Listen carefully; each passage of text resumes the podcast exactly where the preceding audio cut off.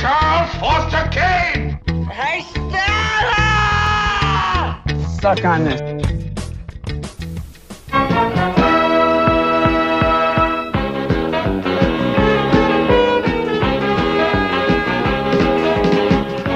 Spider-Man and his amazing friends, Iceman and Firestar.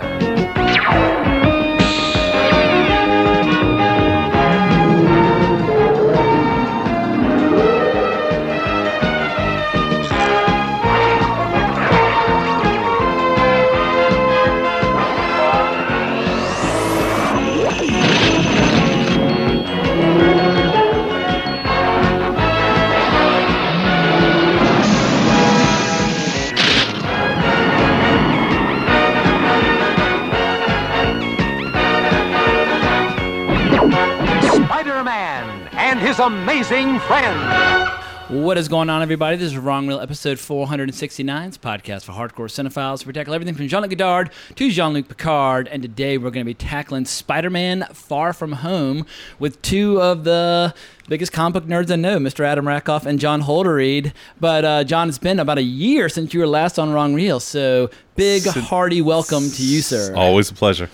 You have a, a few years on me, and I've got a few years on Adam, but you've been reading comics for most of that. How would you characterize your relationship with Marvel Comics and Spidey, irrespective of the movies, etc.? I I got sucked. I started with Fantastic Four and Star Wars comics. This was right after Late 70s? Empire. or- No, right after Empire Strikes Back. Gotcha. I went back and bought the old Star Wars back to the beginning, but I started right about after Empire Strikes Back, so eighty one, and then Secret Wars just looped me into. I the got my whole- trade paperback on the wall the right whole there. yeah. Marvel universe, and I'm like, oh wow, it's all connected, man. Like all all the char- I was a I was a Fantastic Four fan, and and that was the that was the uh, the drug that the the gateway drug to the rest of the Marvel It was the universe. John Byrne era. It's a good era. It was the John Byrne era, yeah. Yeah, it's a great era. I mean, if they can even come capture 10% of the John Byrne era and put it on the screen now that the Fantastic Four are back at uh, Disney, that would make me a very happy guy. But for people who don't know from your previous appearances, you also work with animator Bill Plympton, and you just mentioned it's been 25 years that you've 20 been producer and studio manager. Twenty five years, yes. How? I mean, like, what? What is your secret? Uh, you've seen the Human Centipede, right? Um, no, no, no, no. I'm kidding. I'm kidding. I'm kidding.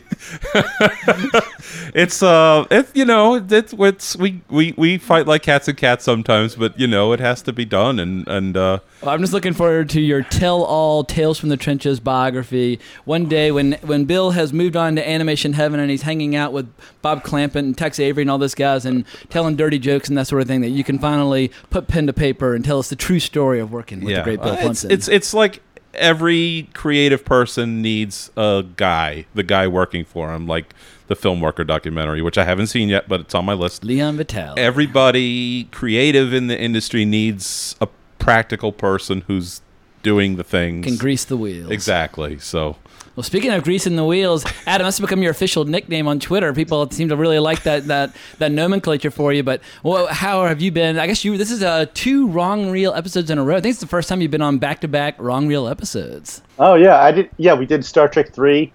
Um, I guess there was no episode, or there won't be a one in between, right? No, sir. This I'm going to edit the sucker either tonight or tomorrow morning. And yes, so Nice. this is back to back Adam Rackoff appearances. Yeah. Well, yeah, that was a great episode. I had a lot of fun talking about that, and uh, yeah, it's uh, summer is in full swing here. Um, just keeping busy. The, I'm still in the middle. If you listen to the Trek Three campaign, still in the middle of the Modine campaign for SAG-AFTRA president. Uh, voting begins at the end of July, so we're, we're getting close to the actual voting period, but it, that runs for about a month. So, unlike political elections where you have one day to Gotcha. vote, actors get like 30 days. Well, I'll ask the same question to you that I asked to John. How would you Yeah. characterize your relationship with Marvel Comics? Again, totally independent from the MCU phenomenon. Yeah, I mean, I, I began. It, it's funny because my first love was Spider-Man. He was my first character in the sort of late '80s that I, I began reading. The McFarlane It era. was, yeah, when he was in uh, when he was wearing the black costume was actually when I entered the the series, uh, like in the two seventies around there, something like that. and right on through to the famous Todd McFarlane era from 298 through 328, I believe, and uh, then Erik Larsen, of course, and then they all went off and did Image Comics. So that's kind of that's how I entered the comic world uh, was with Spider-Man. I love I love the character. I love the the artwork back then. How many uh, variant covers did you have of the great Spider-Man one that Todd McFarlane did? Because Well- like for people who don't know, in the late '80s, early '90s collector boom, you would have these like platinum covers and gold covers and silver colors covers. Yep. And when Todd McFarlane launched Spider-Man one, which I think was a storyline just called Torment, where you fought the Lizard, that. I think that sold like two or three million copies. That that issue alone, and people were the- collecting all the yeah. different different copies. it was the best-selling individual comic at that time of all time, and uh, it uh, yeah I think there were five different covers, and there was the newsstand edition, the gold version, the silver, and they were all bagged. That was another thing; they were poly bagged, so all of us collectors were filled with our own torment of whether or not to break the seal, Pop the seal. or Yeah. whether My- keep my- the seal in their, Like their Death of Superman, I got the, I got the the black bagged one as well Yeah. as just one to read. So yeah, I, but uh, but I, I would occasionally indulge in variants. But at age 14, you didn't really have the budget to buy a whole bunch of variant covers. You tended just to grab whatever you could get your hands on. yeah, yeah. But I, to answer your question, I have all of the covers. Nice. Very cool. Excellent. including the silver bagged edition, which has no price on it. There's a, a, a rare version that had no. Um, it, no, I think it was 175. I believe was the cover price of that issue, but this one had no. I don't know if it was an error or just a special.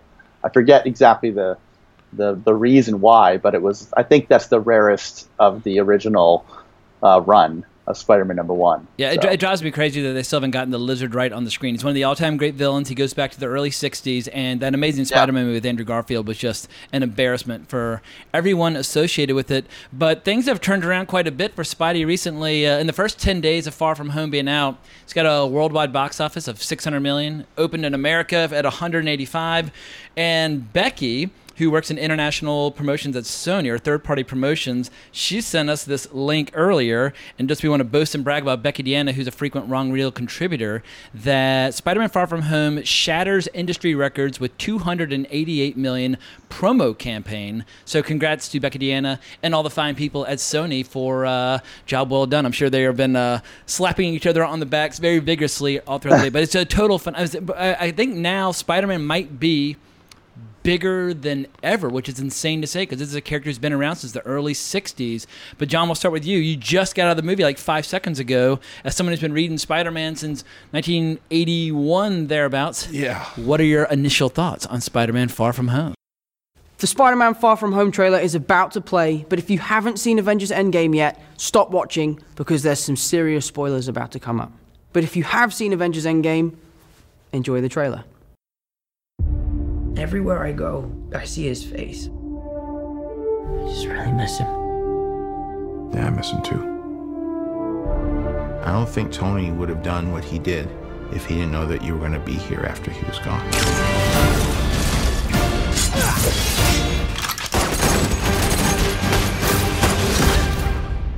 You gonna be the next Iron Man now? Well, no, I don't have time. I'm too busy doing your jobs. What? I'm oh, kidding, I'm kidding. Look, keep up the good work because I am going on vacation. Heads up. Nick Fury's calling you. I don't really want to talk to Nick Answer Fury. the phone. Why? Because if you don't talk to him, then I have to talk to him. I don't want to talk to him. You sent Nick Fury to voicemail? I gotta go. You do not ghost Nick Fury. What up, dorks? What's up? We're just talking about the trip. I'm here in St. Marco Polo's. Oh, I think MJ really likes me. That reminds me when I first fell in love.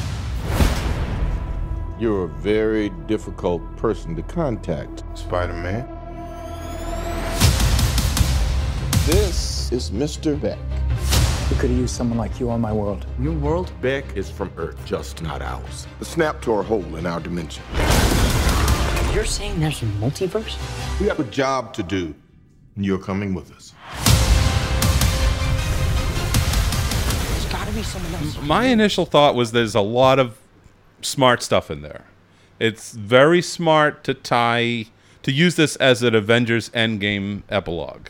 Um, Adam and I saw Endgame together, and maybe the first thing we said to each other afterwards, it was a reaction to the Spider-Man scene where he comes back to high school and Ned is there. And we had sort of the same thought, which was like, He "Wait, died how too? is Yeah. how is Ned there? Yeah. Because um, Spider-Man's been gone for five years. Why is Ned still in high school?" And I think you said that, Adam, and I said, Yeah. "Well, it makes sense if Ned blipped too, if Ned disappeared too."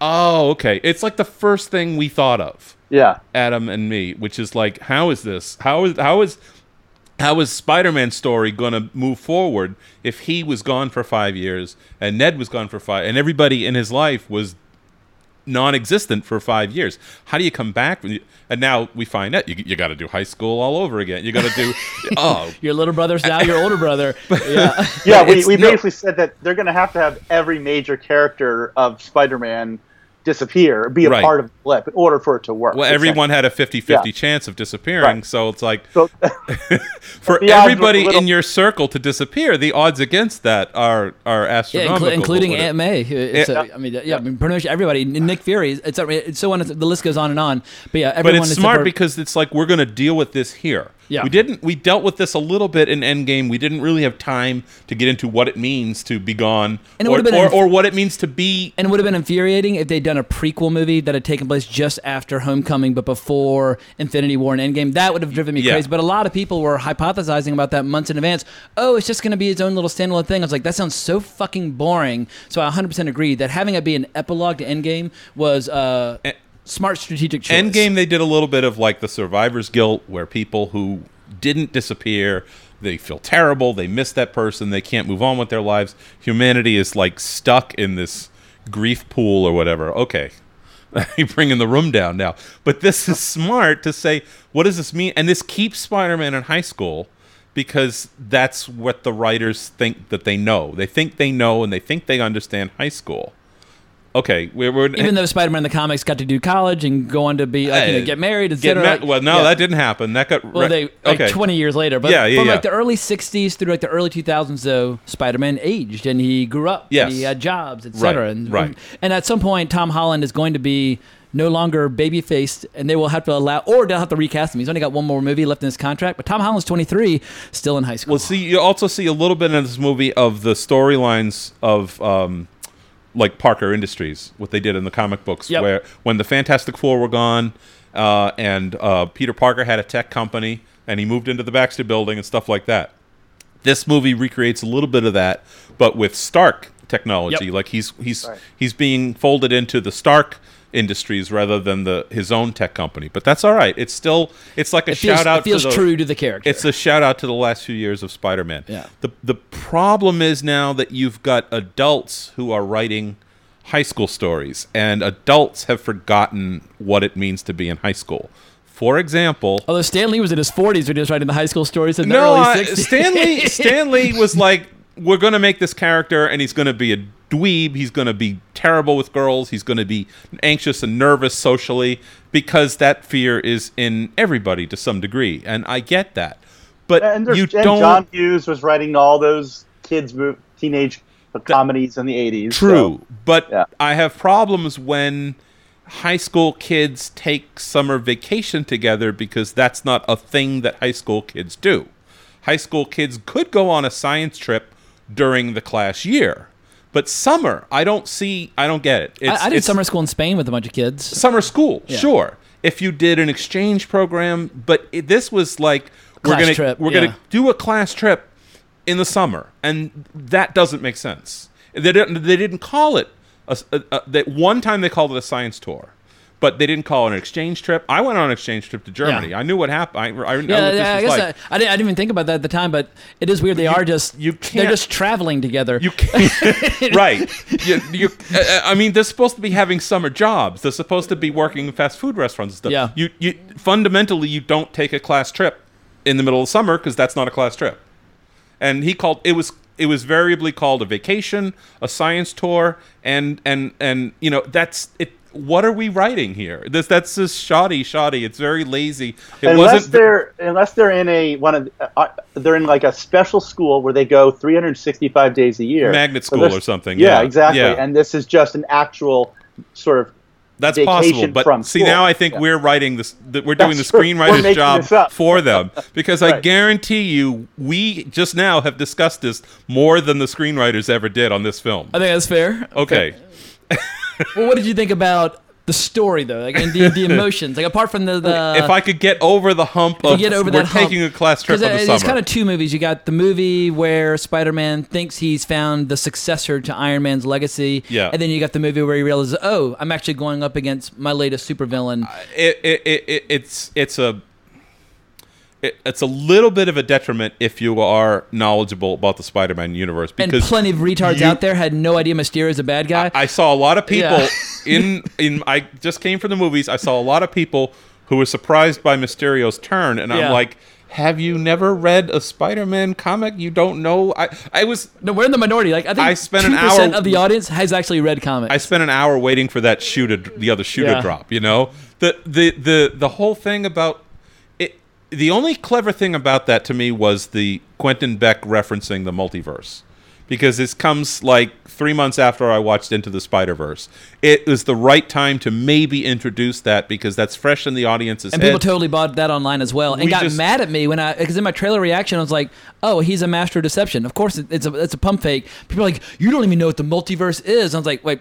First of all, I've been reading comics for decades since before you were born. I'm well aware of the multiverse. I love the multiverse, but I'm just not buying it here. right, right. I And remember so- that, James. I remember your review. You're like, I'm not buying this.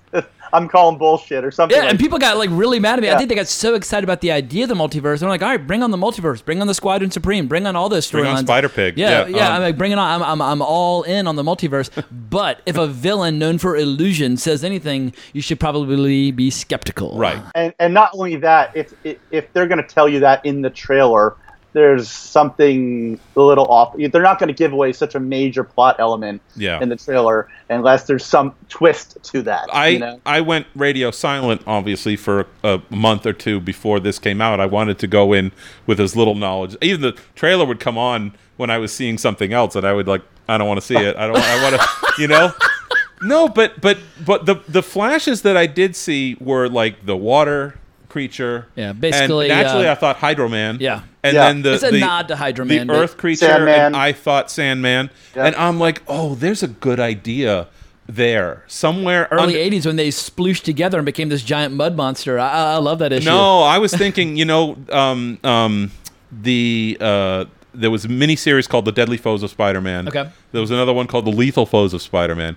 I'm like, you could work with this. You could do the Elemental Foes of Spider-Man. Gotcha. And you could have Spider-Man face up. Uh, Yeah, because the Magnum was supposed to be like a nod to Molten Man. Molten Man, and Sandman, Hydro Man. You just need an air You character. need an air in there. creature, you can make that Cyclone up, or, or or a new character even. Yeah. Um, that's a good idea for a miniseries right so there. you're, you're you writing a better screenplay again? And but no, I, I I I would see this. I would buy this on the shelf if it said the elemental foes of Spider-Man, and he fights these four elemental creatures, and then in the last issue you find out Mysterio's behind it all. See, but uh, it's almost like the Sinister Six, but it's the elemental four. That's a that's a good idea. I I, I 100% agree. All right, well, Adam, what, what are your initial thoughts and impressions on Spider-Man: Far From Home, just as a you know an emotional experience, as a story? Yeah, I, I I went in and I have to just say it from the opening scene, I was cracking up. I was loving it. I just had a blast. It, I thought it was one of the funniest and also most fun sort of summer blockbusters I've seen in a long time. But I also feel like that's because the audience I was with Was was just loving it, and it was such a diverse audience, all different ages. You know, everyone was just so so into it. No one was looking at their phones. And that's a sign, in my opinion, that people are really engaged by what they're seeing. That there, there's no downtime for them to be like, "Oh, what's going on on you know my Instagram?" It's like they were really completely immersed in the experience of watching this film, and they were loving it, and I was too. I, I just, I mean, from that little that little video that they play in the opening, you know, to uh, to sort of uh, tr- a tribute to Tony Stark. You know, I was just like with the horrible low res graphics and Yeah. and and the Getty Images watermark. I was like dying. I was like, this is amazing right off the right out of the gate. So I had a blast with the comedy elements of it. I thought were just terrific, and uh, and you know certainly like in any superhero film, there's going to be a lot of retread of material that's been done in the past. There's just that's inevitable. You're going to have fight scenes, and you're going to see Spider-Man jump around and save people, and that's you know you can't get away from that. But I felt like in many ways the the to- the non-action scenes were what I was most enjoying. The stuff Like Ned and Betty, like Yeah. texting, "I miss you, I miss you more," blah blah blah. Yeah, or the teachers I thought were really really great and really funny, and uh, that were chaperoning the tour. Um, just there were so many funny moments just in between the action that I felt in some ways I I I was drawn to more than the action itself. But uh, yeah, it, it I thought it was terrific.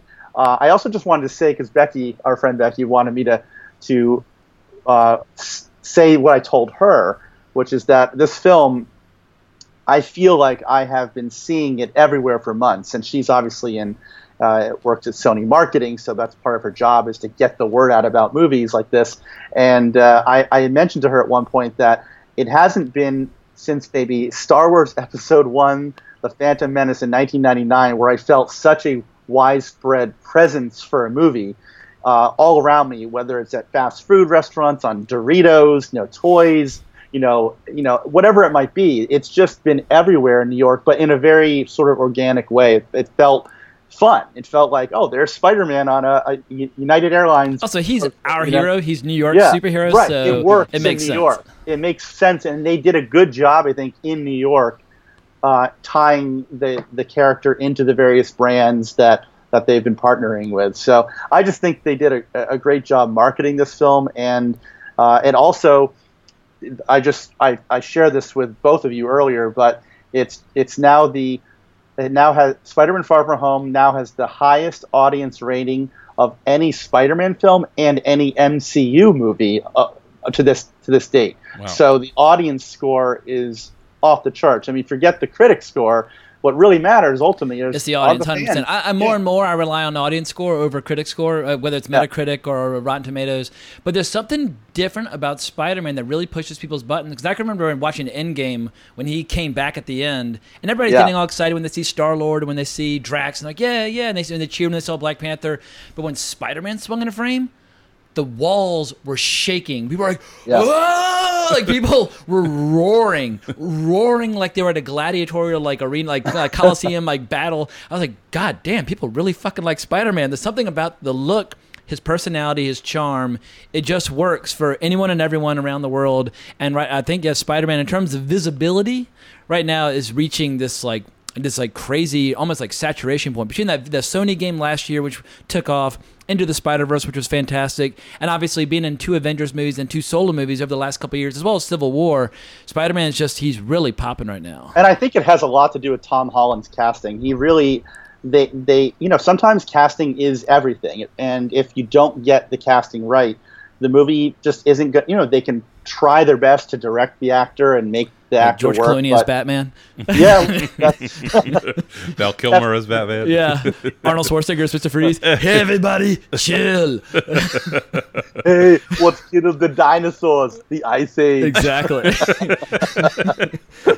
God. Every line he has in the is, is a pun on being cold. Yeah, Yeah. it's very clever, very subtle. Yeah. A lot of nuance there. Those, those, those writers You, really you'd think had a- he would run out at some point of, of the cold jokes. of his quips. but about, I think you're 100 percent right. Tom Holland is just a classic example of pitch perfect casting. People just fucking adore him, and he's so young. If he wishes to, he could play this for another fucking decade. He, looks 16. Like Tobey Maguire looked 27, you Yeah. know? Yeah. And Yeah. Andrew Garfield somehow looked older even. yeah, he looked like 35. 35. I'm Yeah. like, why is Spider-Man? Yeah. Okay, Spider-Man's 35. No, he's supposed to be 18 too? Oh my god. Yeah.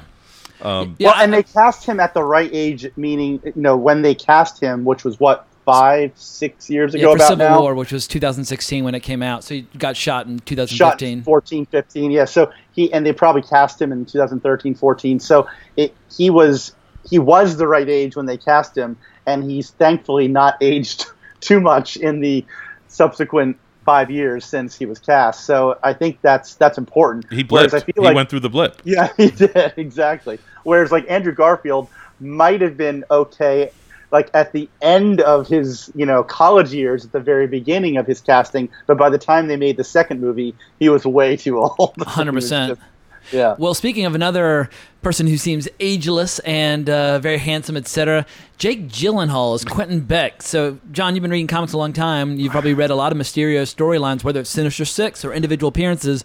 What was your uh, impression on his take on the character? And because obviously this is a very different interpretation, having Sure. him instead of coming from the world of like movies and special effects, having him be an, an embittered Stark employee. I, I got the beard when he put on those glasses and he looked Robert Downey. Just and I'm like, oh, I get it. This is all to get the the thing, and I'm like, he really almost looked like Robert Downey Jr. with that beard. Well, what's what's the new uh, the new acronym for the glasses? Like Oh, e- even Edith. in death, I am the hero. E- yeah. In yeah, even dead. Even I'm, dead, I'm the the, hero. hero. Yeah. Yeah, Edith. Look but he was always doing you know, like like uh, Friday stood for something. Yep. You know, Jarvis everything Tony Stark yeah. did was an acronym that stood for something. Um, except for Iron Man.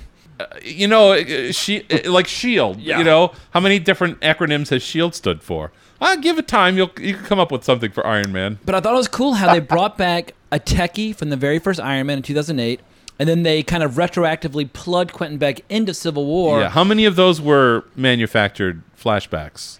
Well, I mean, it just for me, just the fact that we now like 11 years into the MCU and 23 movies deep, the fact that it's not ignoring its history, but that it's exploiting its history and taking advantage of it. Yeah. As a little kid in the early 80s, when I was first really getting into comics, one of the things I always loved was when they would do like a flashback panel to the an earlier appearance by a villain or a character, and they'd say like, "See Amazing Spider-Man 75," and I'm like, Yeah. "Holy shit, I really want to see you it." didn't notice that the first time you read it, but if you go back, th- that character is in the background. You know. Oh, yeah, exactly. And- But it's just, but I think it's just brilliant on their part to uh, do uh, like unfold their story this way. And it's one of the things that Warner Brothers is totally lacking right now the DC extended universe, not recognizing the value of creating that interconnectivity because it's icing on the cake for the loyal. If you're new to the Marvel universe, maybe you haven't even, maybe you're too young to have even seen Iron Man. But I just feel like it's just an additional moment of satisfaction for people who've been sticking with it now for 11 fucking years. In the in the previous in the Homecoming, they did that whole thing where Michael Keaton's character was using the Chitauri tech that, that had been left over from the Avengers battle.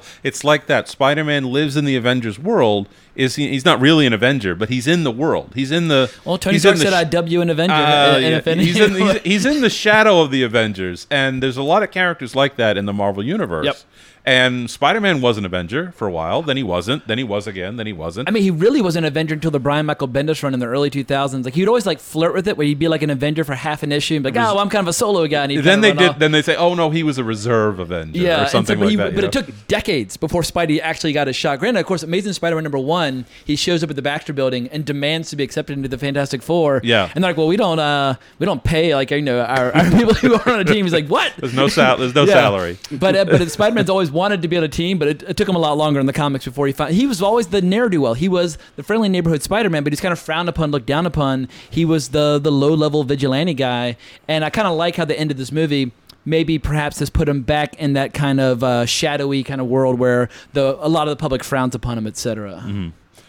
They didn't have um, in Homecoming. Jay Jonah was heard, but he wasn't seen. Is that right? I think I, you. I only saw Homecoming once. I can't remember. This was this was the first time that um, J.K. Simmons has been on screen In the MCU, in the new in the new Spider-Man. is that proof of the multiverse then? Because he was Jay Jonah Jake- in Jake- a previous iteration. and he's James Gordon, so he is uh, the J.K. Simmons verse, right? He he J, J.K. Simmons is proof that there is a multiverse because he is in the DC universe and the Marvel universe, and I think they were almost af- either maybe he wasn't available, but it seemed like they were afraid to put him in the new Spider-Man movies because he was Create in the brand confusion. He was in yeah. the Tobey Maguire movies, Yeah. and now we're saying okay, Spider-Man looks different. Uh, we, we we can use his, as the voice of J. Jonah Jameson, but we can't use him because we're now in a different world. We're in a different timeline. Yeah, so they put him back in now, which is, uh, or he had an availability in his schedule. I, I think don't he's know just which. so beloved that people will just roll with it, even if it creates, you know, weird kind of confusion. If And you're he's- six, you might he's- be like, well, then is this the same shit or He's not? Oh, he's bald. bald in Yeah. the middle now. Yeah. I noticed Yeah, he that. doesn't- I'm like, yeah. he's got a different haircut, but it's the same. Yeah, no I mean, flat there's top. no better character. There's no better character actor to play Jay Jonah than J.K. Simmons. But that's that that goes back to like James Bond having Des, you know Desmond Llewellyn continue to play Sure. Hugh throughout various Or Judi you know, Dench popping up as. M even after it Yeah. had been rebooted. They Yeah. rebooted it, Yeah. but they kept Judi Dench. Well, I was Yeah. like, all right, well, people like Judi Dench, so we'll just roll with it. even though even though it was a prequel and she would have been younger. you Younger, know, but so- Yeah. instead of older. Yeah, so I feel like it's not unheard of. For, Judi Dench even, blipped. Even the, the the '90s Batman kept, you know, uh, the actors playing Pat, Pat Hingle playing Commissioner Gordon was through was in them, and so was the actor who played uh, Alfred, Alfred. yeah. was in all four of them. Despite Sadly, Billy other D. Williams did not come back for Batman Forever, but No. He, he was there for the first. People always forget we had a, a black Harvey Dent. Well, acco- appar- IndieWire four hours ago just posted an article um, say, with uh, Kevin Feige breaking down the surprise connection between Sam Raimi's Spider-Man and Far From Home, which is J.K. Simmons. There so you there's go. a whole article here um, where Kevin Feige is breaking his silence on why they made that decision. I haven't read it yet, so I can't. Maybe while we're talking, I'll, I'll skim it and. I, I and think it's, dive it's a no-brainer. Yeah. He's such a damn Yeah. good actor. J.K. Simmons is just on fire these days, and he's good. And he's like he's like one of those guys like Michael Caine. Even if Yeah. the movie's bad, he's incredible. And so just yeah, if you get an opportunity to use J.K. Simmons, use J.K. Simmons. But let's get back to the uh, the flick Far From Home specifically in terms of some of the details. Because for me, what I really liked most, the scene that really jumped out at me, was when we finally got to see Mysterio using his powers. And I actually did get taken in by a few of the pump fakes when Nick Fury shows up in the middle of that assault. I bought it, and then suddenly, Yeah. he gets shot, etc. And so when I was like, wait, I, I was, I was, I mean, you see Mysterio get shot, and Nick Fury's there. I was like, God damn, this movie's really short. Like it's already fucking over. Like I was really impressed by the sleight of hand and how they Yeah. actually had me buying, like believing that the movie is like over 40 minutes before the hero was supposed to be. Did he when he picked him up in the car? Was that really Nick Fury, or was that another? I think that was Quentin Beck. I, I think uh, Quentin, Nick Fury was elsewhere, but the one that really threw me at the very end when Quentin Beck is dying from an injury on that little like bridge area. Yeah. And then Spider-Man doesn't get fooled, and he's about to get shot from the side, and he's like, "Yeah, you're not going to catch me again." Even then, they were still catching me. So I was really, anytime a movie with sleight of hand and illusion can catch me and fool me, I'm impressed. So that I thought for a character whose powers are based on illusion, that really popped out for Did me. it? Did they explain why his Spidey sense wasn't working for a while? It seemed like in the beginning of the movie he acknowledged in some way that he had this power, but it wasn't it wasn't working think- very well. Like when Yeah, I Aunt May think it hits him with a banana. Yeah. Well, think it that, was that- more- they would say in the just a comic bit- books if Aunt May threw a banana at him and it hit him, It wouldn't be a threat. It, it wouldn't set off his spider sense because Aunt May is technically had no e- evil intent when throwing the banana, so that Right. wouldn't set off his spider sense. But they kind of expanded that a little bit and said it's on the it's on the fritz right now. I, I- I just assumed it was so overwhelmed by the presence of so many threats with all these fucking drones and everything that it's almost like just like like creating like a static field of threats all around. But that's just my it just seems like interpretation. it feels like there's something missing there. It's like why wasn't it working, and then what prompted it to come back? yeah, I don't know because in uh, 'cause Spider-Man Two, you had that whole storyline like the Sam Raimi one where his powers went away and then he kind of regained his confidence and his powers came back and they Yeah. never really fully explained that They one. could either. have. s- they could. Well, t- correct me if I'm wrong, but they don't. They never introduced any version of his spider sense in the MCU up until this film. So it's almost like a new power. No, in, in Infinity. War, no, Infinity War, he's on the bus and his hairs on his arms stand straight up when uh, Thanos' ship When is the- in, uh, right. And so, like, I always, But yeah, I don't think he fully understood what that was. It was like Yeah. he, he hasn't quite. It almost feels like it's like when when little Clark Kent is starting to learn. Oh, I can see through things. You know. Oh, I can. Like he's starting to hone and understand these new powers and abilities, and maybe some of them are still developing or evolving. yeah, in the, in the comics, they make it real simple. They just draw the little squiggly black lines around his head, and you're like, all right, Spider Sense is or, tickling. or half of his face is the mask. yeah, yeah, yeah. That- that's the one I always like I love liked. that. Hell yeah. When he's like, he's as Peter Parker, but half his face turns into Spidey because They, he's. they could have just said with a little bit of dialogue, my spider sense isn't working very well since the incident, since the endgame incident. But now that I'm back, maybe it'll eventually come But what I, that's what I'm saying is I don't think it was ever referenced or talked about as as one of his quote unquote powers. Like I don't think he knew Yeah. what was yet. Like I It's think this definitely not referenced in Civil War. Yeah. I can't remember if it's referenced in Homecoming because I only saw that once. But yeah, I guess the first example I remember from the trailer to Infinity War on, when he's on the bus and his hair stand up, anyone who knows the character is like, oh, his spider Right. sense is tingling, even if it's not verbally articulated. Right, and, and and that's my point. Is I don't think he fully understood why he was having this sort of sixth sense all of a sudden to something of you know some danger that was that was looming. So I, I, I thought that was my impression was that he he's still sort of coming to terms with what he can and can't do, and that this is by the end of this film he has fully learned how to sort of utilize this Peter Tingle to his full advantage. but I guess when Aunt May references his quote unquote Peter Tingle early on in the movie, if she's Yeah. aware of it, then then clearly he and she have had a conversation about Yeah. it in the past. yeah. So there's some sort of precedent that's been established prior to this movie of, of him having these abilities. So and we also get robbed of the scene of him revealing his superhero identity to Aunt May. well, she I feel, busted him at the end of Homecoming, but I- you can fill in the gaps in terms of the conversation. I feel like that's a we, we we were robbed somehow. are you pro hot Aunt May or are oh, you anti? absolutely. I mean, come, that's, is that even a question? Because in the early '60s, Aunt May was like an elderly, old, old, old, enfeebled old crone who somehow managed to stick around for decades and would kind of get younger every once in a while. Yeah. But I love it. They're like, you know what? Fuck it. Marisa Tomei, she's smoking hot. Yeah. Aunt May's hot now. well, but how old is. Marisa Tomei now? I think early '50s, late '40s. Then it's perfect. That's, Yeah. it's, I'll allow it.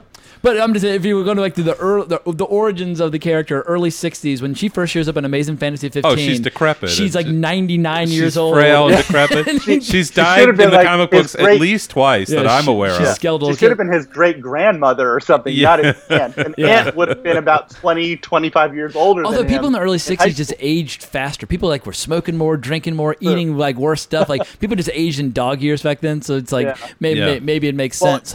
And in every film incarnation, Aunt May gets younger, which is interesting. Did, Yeah. Have we seen Uncle Ben in the? We haven't seen Uncle Ben in the new, two newer No, and I Spider-Man think that's wise movies. on their part because everybody knows the story. It's like Batman and his parents. Everybody Sure. knows the story at this point. I, I didn't want to go Yeah. back and see it happen Yeah, again. we saw, obviously, we saw it with Sam Raimi. We've seen it twice. We saw it with the who's that douchebag who did the two Amazing Spider-Man movies? Um, I can't remember. It's Mark Webb. Mark Fucking Webb, Hated yeah. those movies. But anyway, we saw it there as well. And we've seen it in the cartoons. Just people know the story of Uncle Ben. They know with great power comes great responsibility. We don't need to reha- rehash no, sure. that I until just was wondering if they'd shown a flashback they at all. did have his uh, initials on the suitcase. Yeah, that was great. Yes. Yeah. with Ben him. Parker, Yeah, that was yeah. a nice, nice nod. Yeah. Absolutely. Well, what do y'all think? And this is, uh, if you haven't seen the flick yet and you care about the MCU, well, then you actually, if you care about the MCU and you haven't seen the movie yet, then you don't really care about the MCU. So I'll just say this. What, so It's, I'll- like- look, I saw I, I saw it within one week of Wait, but release. you're- you're weird for, about, like, for me that's cuts. good. Yeah. For you, normally I, not everybody likes for Star Wars. You know, I'll go and I'll watch the movie on opening day. Because you're a Star Wars fan. I don't feel the need to do that with the MCU movies. I will see them. Although John, I'll we, you and I have seen most of them within within the first, f- say, five days or weeks. Yeah, maybe. sure, So- but but it, considering that we live in New York and we go to see movies in New York, there wa- the the theater today was half full, not even half full. It's a- it's a hit movie, The, yeah, mon- yeah. but the Monday after the weekend. Who goes to the movie? The- what freak besides me goes to the movies on a be- on a Monday? It's a, it's a it's a sign a sign of a hit. But but my, I guess my question was that what I was about to go into is I'm not going to worry about spoilers because the movie's been out a week at this point. What do y'all think about this whole idea of uh, Talos or Talos, however you say his name? Basically, having Skrulls as an extension of Nick Fury running the show while Nick Fury's on vacation in space. For me, one of the most exciting things about this movie was this idea that Nick Fury's rebuilding his clandestine Secret Service empire with the addition of shapeshifters as opposed to life model decoys, like it's like the tradition of Shield, and having basically like Nick Fury's power at this point or influence at this point is astronomical if he can have Skrulls impersonating him all over the fucking galaxy. I have a confession to make. Huh. I didn't see the second end credits. Oh, no. thing. Oh Jesus! But no, no. oh, only because if I ruined really. I really had to go to the men's room. I saw the first one, and I said, if I stay and watch the 2nd one, I'm one, gonna make a mess. I there's gonna be some All right. cleanup Well, here then, in the so what theater. you see so. is that um, Nick Fury and Maria Hill are driving, Yeah. and they turn back into the Skrull and his uh, wife from uh, from Captain Marvel, Yeah. and then you see that uh, Nick Fury's on a Skrull Skrull spaceship, basically on vacation, sunning himself like in a simu- like in a simulation room. Oh, oh. And then he finally gets the So- call to kind of go back to work. He's like, "All right, can somebody find my, my shoes?" But you see that Nick Fury now is living amongst the Skrulls. so it wasn't the real Nick Fury. Yeah, in the throughout the whole entire movie. movie. from the opening scene, Yeah. they were actual Skrulls in disguise, Right. Uh, pretending to be. They were sort of, you know, allowing Nick Fury a little break. Yeah. But is that the only care of reason to do that? I mean, they're not going to follow up on that as a plot. Well, what I think right? is because everybody, think everybody's so. been I- saying Secret Invasion's the next big storyline. I don't think Secret Invasion's coming because both in Captain Marvel and in this, Skrulls have been depicted As in, the a good po- guys. as- in a positive light. Yeah. I think we're se- if Samuel Jackson signs like another ten picture deal with Marvel. I think that ten picture deal is up at this point. I think we're going to see him almost like in a Guardians of the Galaxy type role of running a new version of Shield, but it'll probably like Sword. Like you know, Sword was Yeah. like the space version of Shield. the sentient world observation and response department. And I, I love the idea of seeing Nick Fury, who has no powers, running this crazy secret, like you know, like spy empire in space, because it just opens the door to so many weird fucking storylines that you could. I mean, just and I think Samuel Jackson could have so much fun with it. uh-huh. Yeah, it's kind of like he's in in the same role protecting Earth before, but from from earthly, you know, threats. Now he's in space protecting Earth from sort of other Intergalactic threats. Yeah, he's not on a Yeah. helicarrier anymore. He's on a Skrull Right. spaceship. So he's just uh, he's broadened, or he's thrown he's throwing a much wider net. It, it's a pretty big. It, it sort of for me, it leads to a much more cosmic future for the MCU. It it shows us that we're going to have a much broader, um, otherworldly, uh, you know, sort of approach. And they can forward. still have evil Skrulls. They can have super Skrull. They can have all these great Yeah. characters. You can have fat because granted, Skrulls they are a species. They're a race from another world. You can have different political factions and so on and so forth. And so I don't really like Secret Invasion that much, which is why I'm not necessarily rooting for that hard. But I do love the early days of Super Skrull, like during the Kree Skrull War, the Neal Adams and Roy Thomas era. Sure. Like I love that stuff. And so I'm really hoping that they'll start opening the door to some of those storylines. Well, this brings up, hate to say it, Dark Phoenix, which because I, did I did fucking hate it. Okay, okay, okay, but obviously mistakes were made. You know, the the the the question then becomes how bad is the damage? Because that whole, I mean, the worst thing about it to me was the fact that um, they didn't th- these weird. I don't even remember the, Skrulls na- who weren't Skrulls. The, the Skrulls who weren't Skrulls. The the uh, people, the Shi'ar who weren't Shi'ar. Yeah. Like, what were they, and how can you? Do, They never say. How can you? Yeah. I don't even remember the name of the race. Um, it's something stupid and made up. Yeah. Uh, Simon Kinberg has done so much brand damage Yeah. to those characters and to the Marvel. I mean, it, Dark Phoenix was the lowest opening of any X Men movie ever, lowest uh, Uh, international box office of any X Men movie ever, lowest Rotten Tomato score, lowest user score. It's the lowest everything. It set a record for the worst performing X Men movie in the history of the franchise on every single front. it beat Last Stand, which is saying something. Yeah, which and I is mean, the Last last time they tried to do Dark and Simon Phoenix. Kinberg also helped write that. So Yeah. it's like Simon Kinberg not once but twice has ruined the Dark Phoenix storyline. Well, Brett And- Ratner, come on. Yeah, Brett Ratner. Well, ruined- you've got personal beef with Brett Ratner going back to your days at NYU, but it just blows my mind how much damage was done to so many great characters, concepts, and storylines. Because I do want to see the Shi'ar, I do want to see the the the Skrulls. I want to see them all done as well as we know they can be. they they just took out any I mean obviously it was there were rewrites and there were reshoots and there were dates where this movie kept getting pushed forward on the calendar and forward on the calendar and that's never a good sign but it's like uh, you can't make a movie by committee this way it's that's like what Simon Kinberg they- does. yeah and and and and the the Well, and they gave and they gave him the director's chair, which was he has never directed before. I so- said it probably when we first started to see the trailers, Yeah. Adam, that this is going to be a problem because the story of Phoenix, where the good character goes bad, is fundamentally flawed. Why would you even want to go there? Nobody wants to see one of their heroes become a villain. Well, I do, but you got to do the homework. You got to do. You got to lay the groundwork. Like the Phoenix saga lasted from issue 101 through 137. It took years to unfold, and she saved the galaxy first with like the M'Kraan crystal, and it just she had all these incredible storylines where she would like fight Magneto. Yeah. they let her be Phoenix for a long fucking time. they put her in black lingerie. Yeah, before they finally had her be seduced by the Hellfire Club Yeah. and then turned Lise as the the world the world eater, like you know, of, of Dark Phoenix. So I think if you do the hard work ahead of time and earn it, Yeah. go for it. But They- then the next ne- writer comes on board and says, "Oh wait, that wasn't even her. Actually, she's still in the space shuttle in the bottom. Remember this? Yeah, yeah, no, she was. She's way in the they- space the shuttle at the brought her back bottom of X Jamaica Factor. Bay. Yeah. she's Jean Grey now. She's back, and it's like what? I, I hated that. Eh, this, this Even at age ten, I felt cheated. no, Yeah. this is the problem with Marvel in general is that a writer will do something, the next writer comes on board on that book and undoes it and does his thing,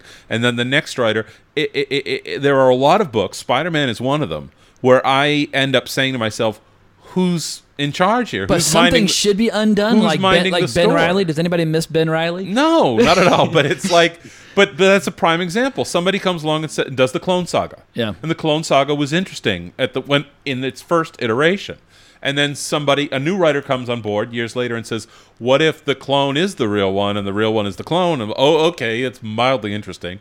But then the next writer tries to undo that, and it it it, it it's a tangled web. It's literally a tangled web of storylines. permanent second second act storytelling. But sometimes it can be great, like when Ed Brubaker undid the death of Bucky and brought him back as Winter Soldier. Yeah. it's like all right, un- undo away. That's fucking genius. And and for years we said everybody comes back except Except for Bucky. except Bucky, Yeah. and Uncle Ben. yeah, but even he came back like in like came, dreams. They brought him back Yeah. several times. Anyway, so we, we, we've uh, we've drifted away from the know, discussion sorry. of Far From Home. But Adam, what Yes. are your thoughts? So I guess the original question was, uh, yeah, what? I mean, did you like the whole interpretation of Nick Fury, his role? Because he had a much bigger role in this than he's had probably since Winter Soldier was the last Marvel movie where he had a big part to play in the narrative. It's been years since he got to really take center stage this way. Did you like the interpretation of Nick Fury, his relationship with Spider- Spider-Man, etc.? Yeah, I, I think I think Samuel Jackson has always done a terrific job.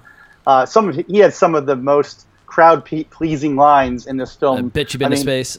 Yeah, bitch, please. Yeah, I mean, just so many moments like that that really got the crowd so excited. And, uh, and you know, obviously in New York City with a diverse audience, you know, someone like Samuel L. Jackson. I actually saw it in Harlem, so I had a very unique audience. Um, who really loved Samuel L. Jackson, and they were just dying, laughing on, rolling on the floor every time he had one of his funny lines. Like they were just, you know, they were loving it, and I, and I was just, I love that energy, I love that that enthusiasm uh, for for you know a particular actor. I think when people love an actor, it it it just it doesn't matter what they do. They're they're just their their pre- mere presence kind of brings joy to the audience. I think he he does that just every time he's on screen in this character.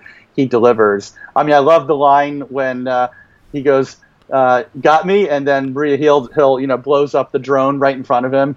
I got you. Yeah, they're, they're a great team. Yeah, I, I, I, I love Cobie. Is it Cobie Smulders? Is that how you say her, her Yeah, name properly? Cobie Smulders. Yeah, Yeah, I'm obsessed with her. I feel like it's weird. Like early Marvel really took advantage of those two characters. We saw them a lot, like in like the Joss Whedon era. Yeah. But then in the latter period, they've kind of disappeared. Like when they showed up at the end of Infinity War for that brief post-credit scene, I was like, oh my god, I kind of forgot these characters were even like part of the MCU. Glad to see them again, and I love the fact that they haven't been allowed to die on the vine. That these characters are still relevant, and Yeah. I, I think uh, sign them both up for ten more movies if you like. Totally, yeah, they did a great job. It is kind of strange that they weren't themselves, though; that they were pretending to be, you know, uh, again because of the whole revelation at the end of the movie. um, it, it's sort of like how how do they know to behave Yeah. so much like their It- characters? And is anything It- real in this movie? Right. We had That- we had medicine. that's we had of- villains that weren't real. We Yeah. had uh, Right. heroes who weren't who they said they were. I'm like, uh, there's no there's no there there. It's like you know what what what is real? Well, the only thing that's real is his love for Zendaya oh as God, MJ. I can't stand her. All right, so because I, I actually, I actually did really like the uh, the chemistry between Tom Holland and Zendaya. However, as someone who is not a Zendaya fan, make make the case for why she sucked. A, she's no Kirsten Dunst. B, she's no Emma Stone. I, I- get the multi-culti thing. Okay, fine. But how about an actress that can deliver a line, you know, without mumbling? Well, she's a pop star as She's opposed to an very, very Yeah. hard to understand. Yeah. Not a great actress by any stretch of the imagination. I've been watching that show Euphoria on HBO, and I'm enjoying it. But she's got the most limited acting chops of anybody on that show. Yeah, you need an. I mean, for someone, uh, she doesn't seem smart enough to figure out what she figures out in this movie. I'm not buying it. You know, Why I do you mean, hate women, Ki- John? Ki- I do. I know. No, but like in the Kirsten Dunst era, they did the thing where, or uh, maybe it was the comic book where she walks out of the to the backyard and accidentally sees him changing into his costume or whatever. That makes more sense to me than like, oh, I figured it out. But wait, I didn't really figure it out. Only I figured it out. But I'm smart, but although, I'm not. To, although to be fair, It's like in pick- these movies, he does do a pretty poor job of concealing his identity. Oh, so I sure. think just about And- anybody and- could have figured it uh, out. Yeah. And he, by, but by that token, there would be somebody on the Daily Planet staff who goes, Clark Kent always disappears five minutes Yeah, before yeah. Superman shows up, and and then just And like, how come we have this guy who looks just like him, but because his posture is a little more slouched, and he and he's not wearing glass. Why? Without your glasses, you're. yeah, it's definitely a suspension of disbelief. But I did enjoy just the kind of the romantic tension between the two actors. I, it, it felt genuine. Sometimes actors feel like you seem like they'd rather be on separate continents than in the same shot together. And it seems like Tom Holland and Zendaya really enjoy working together. I don't like Ned Leeds for the same reason. You know, Are you- well, you're from the Hobgoblin era. For people who don't know, Hobgoblin was the early '80s answer to the absence of Green Goblin, and it was this great pump fake.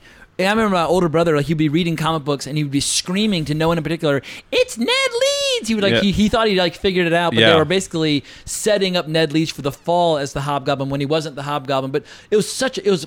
Early '80s Amazing Spider-Man was just fucking killer, and if you were reading at the time, Hobgoblin was the best villain of that period. So Ned, Ned Leeds was a huge part of that. It's another one of those things where another writer takes over. He didn't get the notes from the previous writer, so And he doesn't know up. that Ned Leeds isn't the Hobgoblin. Yeah. you know, it was. It's one of those. For Ned Leeds is this. He's a reporter. Now he's a villain. Now he's a good guy. Now he's dead. Now he's back. It's like it's another one of those things where each writer thinks they know better That's than you, the, you than the need, last you need writer. good, strong editors to kind of keep people's eye on the ball. Yeah, exactly. I, I mean, I, I, I've always looked at films based on comics and th- like this to be separate things. I, I, even if something is based loosely on, or they're using names of characters, I always try to judge it on what it is and not what it's trying to, you know, what it may have, what may have come before. And so I, I think that the casting and the characters uh, were so endearing. I think they're all just so much fun to watch and listen to, and the interactions with one another. Uh, I told Becky, I was like, I could probably watch these characters for another hour on screen. I just thought the, the again the downtime of them just being silly and doing things and just uh, just living. I think is, is for me is super entertaining.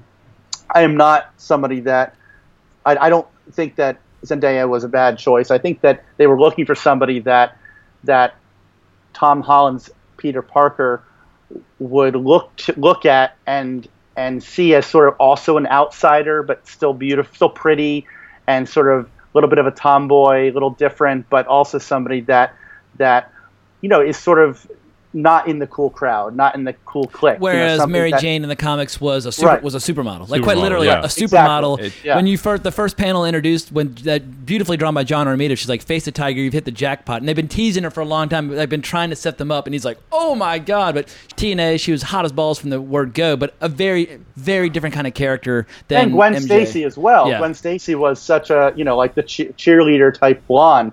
So I think they were really trying to go for. She was actually a really well, boring character until they killed her off. Then everybody's like got, became fascinated with Gwen Stacy. much more interesting now. yeah, but everybody always thinks that she was like this is a great tragic loss. Like no, Gwen Stacy was like a one-dimensional, boring character until they decided to kill her. Then she took on these like profound dimensions, etc. Right. I just I feel like the mu- one person's multiculturalism in casting is another person's pandering.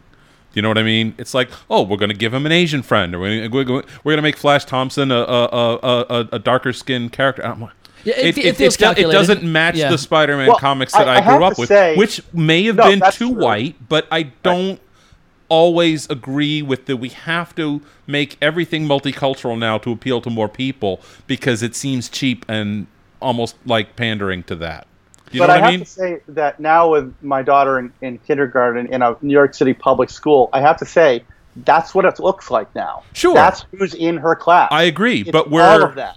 And we're- that's what it would be like for Peter Parker in modern day. But then for an older fan who has memories Right. of the high school days of Peter Parker from the 60s and 70s, it doesn't look like that anymore. Maybe it Right. shouldn't, but then don't call him Flash Thompson. Call him something else. Like, call and- him, and then a new call, character, Call him yeah. Ned Lee That's- instead I of Ned agree Leeds. with. Well, like you know? I agree with Zendaya's. MJ is not Mary Jane. She's just I don't, MJ. does, That's her- does she yeah. have a last name? I don't even know. They, she has another name in the first one, but she's like, and they like call me. She has some line of like throwaway line of like, call me MJ or, or something It's along those silly. lines. But uh, so she's not Mary Jane. So there, it's it actually is a new character. I I, believe, I 100% agree. Like if you want to introduce new characters, go to it. Introduce whatever you like. But I will say this about the supporting cast in these Spider-Man movies. I think of all the Marvel characters. the best supporting cast or the best fleshed out supporting cast is the Spider-Man supporting cast, where you do want to spend time. Like Iron Man and the first Iron Man movie in 2008 had a great supporting cast with you know Happy and with uh, and with uh, Rhodey and with uh, Pepper, etc. But I think now of all the remaining characters left in the MCU, Spider-Man definitely has the most best fully fleshed out supporting cast. But I totally get what when casting starts to feel like a mathematical equation of representation as opposed to organic characters, it does start to feel calculated. But when it comes to box office, it plays a role. It 100% Sure. plays a role. So it's definitely a, a factor that studios have to consider. I I mean, it, they. Yes, I, I think it's both. I think there is definitely a a, a, a an effort to make sure you're appealing, you're, to make sure that every kid in the audience can connect and relate to somebody on the screen. Right? That's that's good marketing. That's good. That's good filmmaking in one sense. But there are plenty a- of black kids who like Peter Parker, and he's Oh, sure, white, he's yeah. white as my, my bare ass, and uh, so it's like Right. I, I also I always try to resist this idea that you have to see your body type on screen to relate to characters because I can relate to Betty's character and think she's adorable, even though I have nothing in common with the character that's being portrayed on screen. it's it's less being it's less relating and more just feeling like oh i could be in a movie like that you know i'm i'm this like when I watch porn and I want to be able to insert myself into the Right. scenario. that that you feel a sense of like this this is a, a place where where I could at one day be a part of this movie business and I could be on screen. So I think it's more just sort of making sure people uh, that especially little kids feel like there's uh, a there's a a representation of them on the screen. doesn't have to be the lead, you know, not at all. It just needs just needs to be feel like there's there's a place for them uh, in in that universe. But it reminds me But- of this great conversation or this great bit I heard on Chris Rock doing one time where he wanted to audition for uh, the Starsky, Starsky and Hutch movie, and they're like, Hmm. "Well, you don't. You're, you're they they assumed you wanted to uh, audition for like one of the Bear. sidekick characters, yeah, Right. And he's like, "No, I want to play one of the leads," and they're like. What do you mean? He's like, I love that shit when I was growing up. I want to audition, and they're and they're, but it's a weird thing where he loved those characters irrespective of the skin color. I don't know if there's like a silver bullet for the perfect magic answer. I feel like in the end, what feels organic, what serves the story best, should be what you defer to. But obviously, it's a very very complicated riddle that uh, studios wrestle with. But I don't want to get too derailed talking about representation in cinema because where could the conversation possibly go wrong on the internet? than, the, this, partic- this Til- particular Til- topic. Tilda Swinton is an old Chinese man. What? Exactly. Spider where are you coming from, Spider Man? Nobody knows who you are.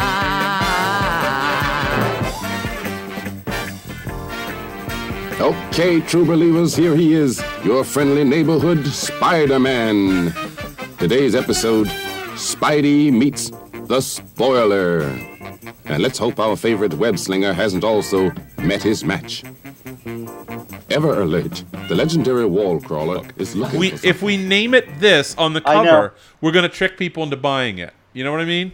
John and I have discussed this before. but we ha- we have to look in the interior cover to see what is the real name in Yeah. order to know how to alphabetize it in our Because collection. now this is not really Marvel Team Up Volume Four. This is Ms. Marvel Team Up Volume One. Yeah, it, no, Right. I, I recently went through that when I was uh, trying to alphabetize and uh, do a numerical and chronological order of my entire collection. And when you get into the X Men stuff, it's like, all right, well, here it's X Men, then it's Uncanny X Men, Yeah. and it's like then it starts breaking off into like new X Men, and, and I was, it just it becomes a fucking nightmare. I was like, you know what? I'm just gonna get it, It- wrong, but I'm just gonna have to live with it. It comes down. And- it comes down Yeah. to do you put Amazing X Men under A or X? That's what it comes down Yeah, to. and and then uh, finally I was like, I'm going to alphabetize them all by X, but I'll put like amazing and astonishing, etc. At the be- at the start of the X. At the, but, Okay, it's, but in the end, it's all X Men. So Yeah. that way I know where the fuck to find the shit. Okay. But amazing I'm- fantasy would obviously be at the A's. But, and that's Right. and that's and that's what and I have Amazing Spider-Man under A. I always felt that that A, the amazing part of it, di- differentiated it from Spectacular It's, Spider-Man. it's two or- schools of thought. I'll put Yeah. Amazing X Men under A. And, yeah. Yeah. I'll live and die by that choice. That's that's. But Yeah. I'll, I put unca- I put Uncanny X Men under X. You I don't put it under see, you. Yeah, I I, I put it under yeah. X. Yeah. Okay. All right. Yeah. Well, uh, as we start to look ahead at the future, Adam, you just brought up that there is basically a new giant status quo for the character where his secret identity has been revealed and everybody thinks he's a menace who has killed Mysterio. But what's what I liked about this movie is that it seemed like it was planting the seeds for Spider-Man basically being the center of the Marvel universe moving forward. That he's going to be basically the most popular and the biggest character, and it's kind of he's the new Tony Stark, Iron Man, Robert Downey Jr. of the MCU. Assuming that Sony and Marvel continue to work together, and assuming that Tom Holland wants to come back for more after whatever his next movie is. So, Adam, I'll, I'll kick the ball over to you. Uh, what, what, what were your feelings about this new status quo where the whole world knows who he is? Because in the comics, obviously, he volunteered that during Civil War. And then they retconned it back out where they, he became secret again. But for a while, he stepped forward and volunteered his own identity, which obviously changes things because Peter Parker has always been an outsider. Uh, do you think this helps, hurts? What, what do you think? Well, it, in some ways, it it's a nice reference back to the first Iron Man, where he says, "I am Iron." You know, I am Iron Man. Tony Stark announces to the world. So if he is to become the next, you know, Iron Man or next hero to fill those shoes, this is kind of like another step in that direction. That his he's. But, but he's obviously a 16 year old boy, so that's also a problem. You know, he hasn't had a chance to go to college yet or do anything else. So He hasn't even lost his V card yet. Yeah. Tony Stark had lost his V card several Yeah. times over. Venom? yeah. He's gonna shoot some venom. His, uh, his little his little web shooter. His web sh- he did call it his web shooter. It's, like, oh, it's a little tighter on my little web shooter. I thought that was hysterical. But but I do think that um yeah, this all hinges on can can will Tom Holland return for like five more movies because that's what it will take and to do this right. One more movie is not going to be sufficient for this character, especially after the success that this film is having. This is like it almost feels like this is the beginning of the next chapter. a chapter. whole new Yeah, phase. of RDJ was around for 11 years, and in an Yeah. ideal world, Tom Holland would have a similar run. Exactly, and he needs, and he, I think he could do it. He could progress into college. He could go. He could age perfectly with. He's just the right age. If he could age well over the next five to six years to continue playing the, the character, in, whether it's in other MCU films or whether it's in uh, more standalone films. I really, I just pray that Sony and Marvel can work out an arrangement to continue this partnership because this this won't work if they take him back and like pretend he's still and, and keep Tom Holland but no longer connected to the MCU. I'll be so angry and I will boycott everything about Spider-Man if they do that. That is So- one of my questions because I, I don't Yeah. know if enough audience members are savvy enough to know that Sony basically has the character and they can do with him whatever they want. It's only uh, it was a very short term partnership to have Yeah. him appear in all these Marvel movies to kind of restore and resurrect the character and put him back on firm footing. Obviously now he's very much back on firm footing. But it seems like in terms of the story we saw in Far From Home between his relationship with Happy, his relationship with the technology, the way he was designing his own suit, that they are planting the seeds for a future relationship, which makes me think that Feige and Pascal, who are the two most instrumental people in this potential partnership, have Yeah. basically decided on the next. They've got a rough agreement about what the next couple of years of Spider-Man will mean. It makes me think that Sony and Marvel will continue to work together. Who knows? I mean, maybe Sony will be greedy and say, "Fuck you, Disney. We, we don't want to give money away or you know stories away to our competitor." But I have a feeling he's going to remain in the MCU, even if the other Sony Spider-Man movies remain outside of it. I, agreed. I think that only I, as much as I love all of the new characters that have been introduced, like we were saying, all of his classmates and Aunt May, I, I feel like the interconnectivity to the MCU and the other heroes and the references to other characters, even Captain America, like how does Cap throw a shield like that? All that stuff enriches these movies to a level that makes it that much more enjoyable for the fans. And if they, if Sony tries to pull a power, you know, uh, move and and and sort of continue with Tom Holland without it being part of the MCU, I think it will lose so much of what makes the fans love it.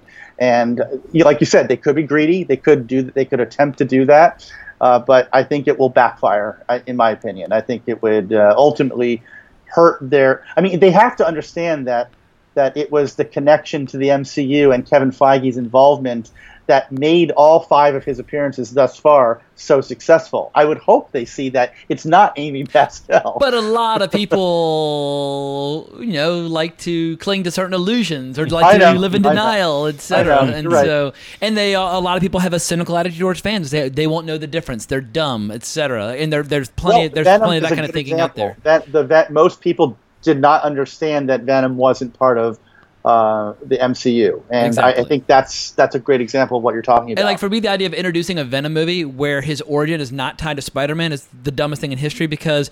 First and foremost, why does this character even need to look like Spider-Man if Right. it wasn't on Spider-Man in the fucking first place? And if you do a Spider-Man versus Venom movie, the whole point of Spider-Man versus Venom, their rivalry, making it fun, was that the costume and Eddie Brock both felt betrayed by Spider-Man and Peter Parker, and so their their sense of vengeance and revenge was like magnified, and it made that relationship and that rivalry so much more special. The way they've introduced the character now totally destroys any meaning between a Spider-Man versus Venom rivalry. But when no one's Yeah. I know then no one's asking my opinion on these.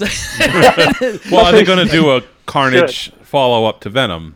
I, I would it assume seems they- like they're heading I mean, that Venom way. made, I think, like seven hundred million dollars worldwide. So obviously the sequel's was coming.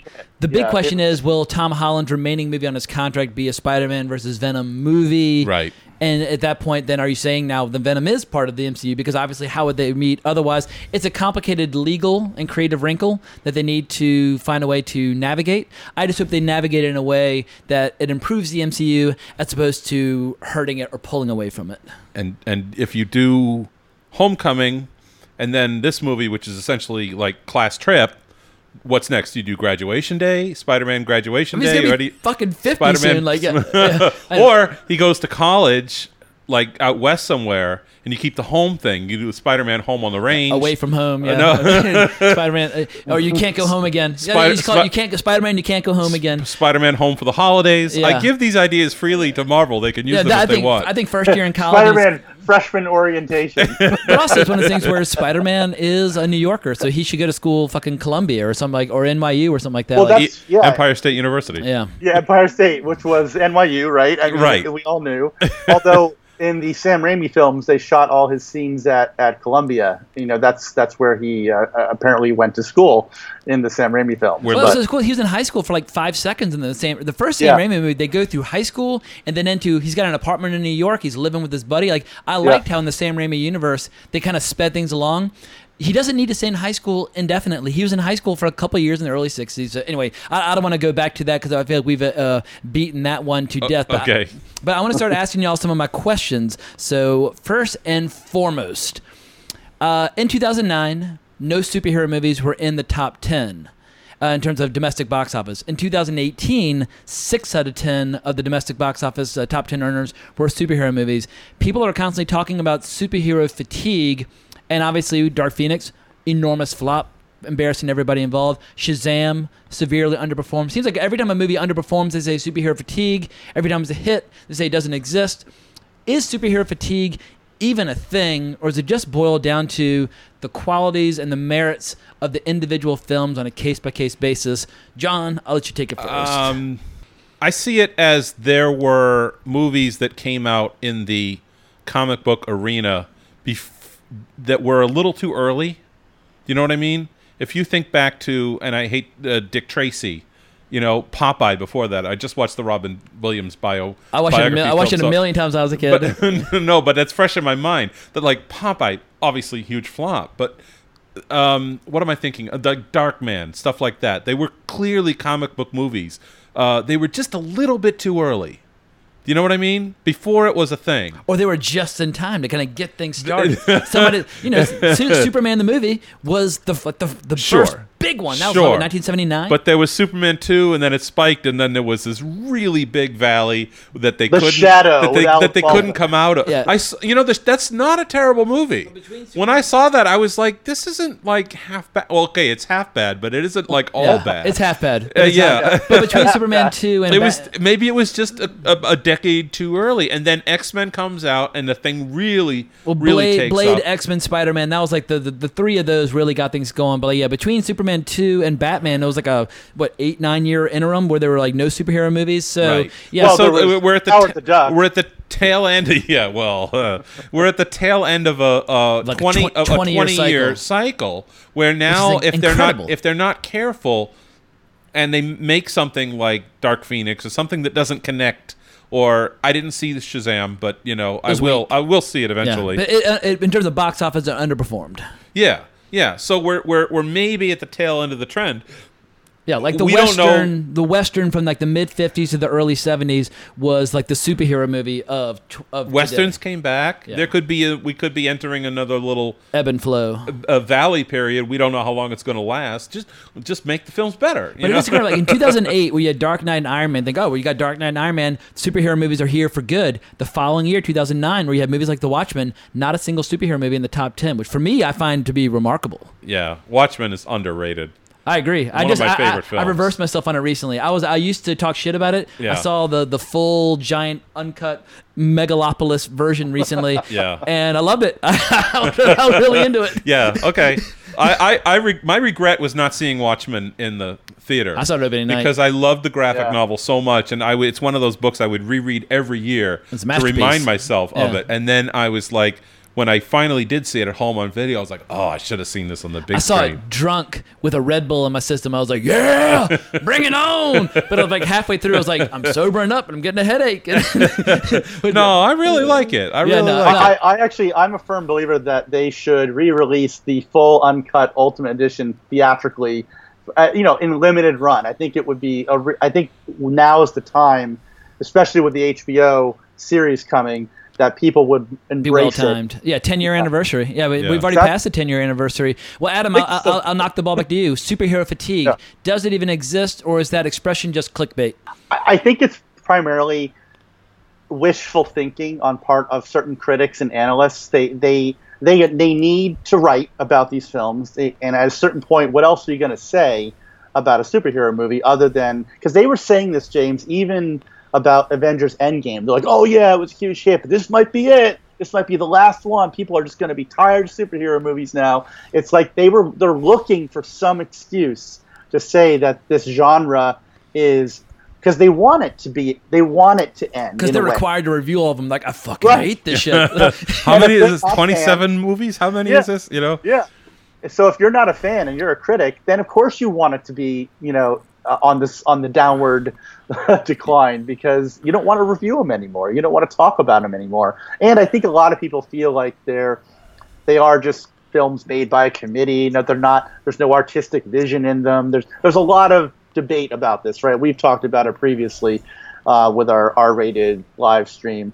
It's just uh, it, it's it will uh, co- the comic book industry. I think is a good sort of analogy.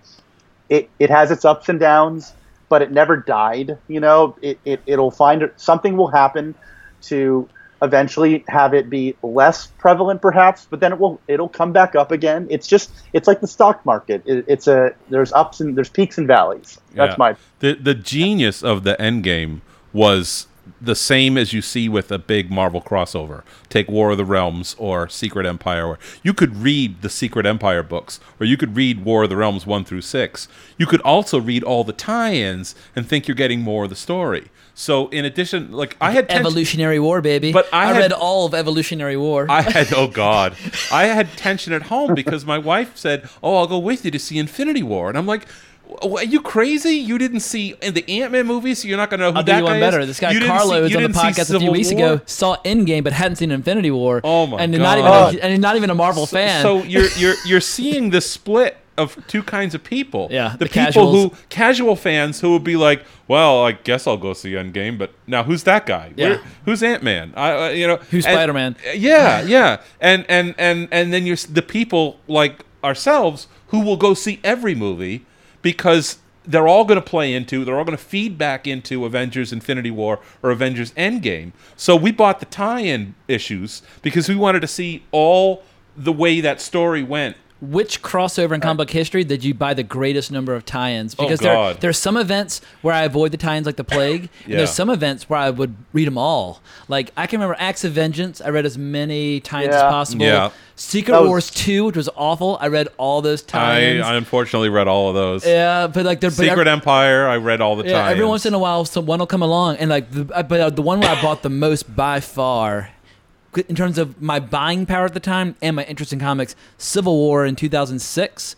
I bought every goddamn tie I could get my hands on. Yeah. Obviously, read Civil War, which I loved, but that was the last crossover that really got me, where I was like, I'm buying the hype, I'm buying the comics, I'm buying everything Civil War, related. War of the Realms this year has been ridiculous. Just cr- Like, in terms of story or in terms of the number terms of how many books I have to buy if I want to read the whole story, and then so I'll get. God help me, I find myself buying um, uh, War of the Realms next Agents of Atlas, and I'm like, I don't, I don't even care about these characters. But if there's a tiny chance that I'm going to see a little bit more of the War of the Realms story here that's not in War of the Realms one, two, three, four, five, or six, I'm going to take that chance. You know, the day that John Holderried stops buying comics is the day that Marvel Comics closes up Yeah, shop that just for clo- good. Yeah. 'Cause that'll, that will mean they have lost the like you know the the the, the impulse buyer. Yeah, and I'm uh, like, I there were a couple War of the Realms crossovers that I resisted.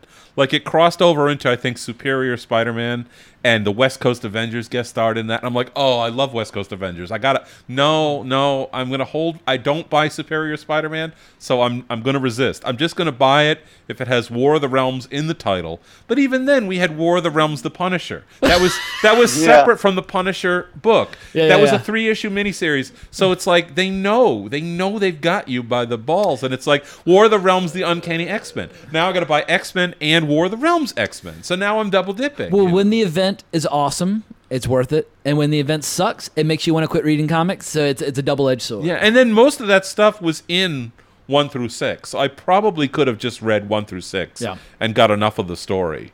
Yeah, you know? that's what I did. I, I haven't read them yet. I'm so behind, but I bought just the the the main series. Yeah. I figured that's that's enough.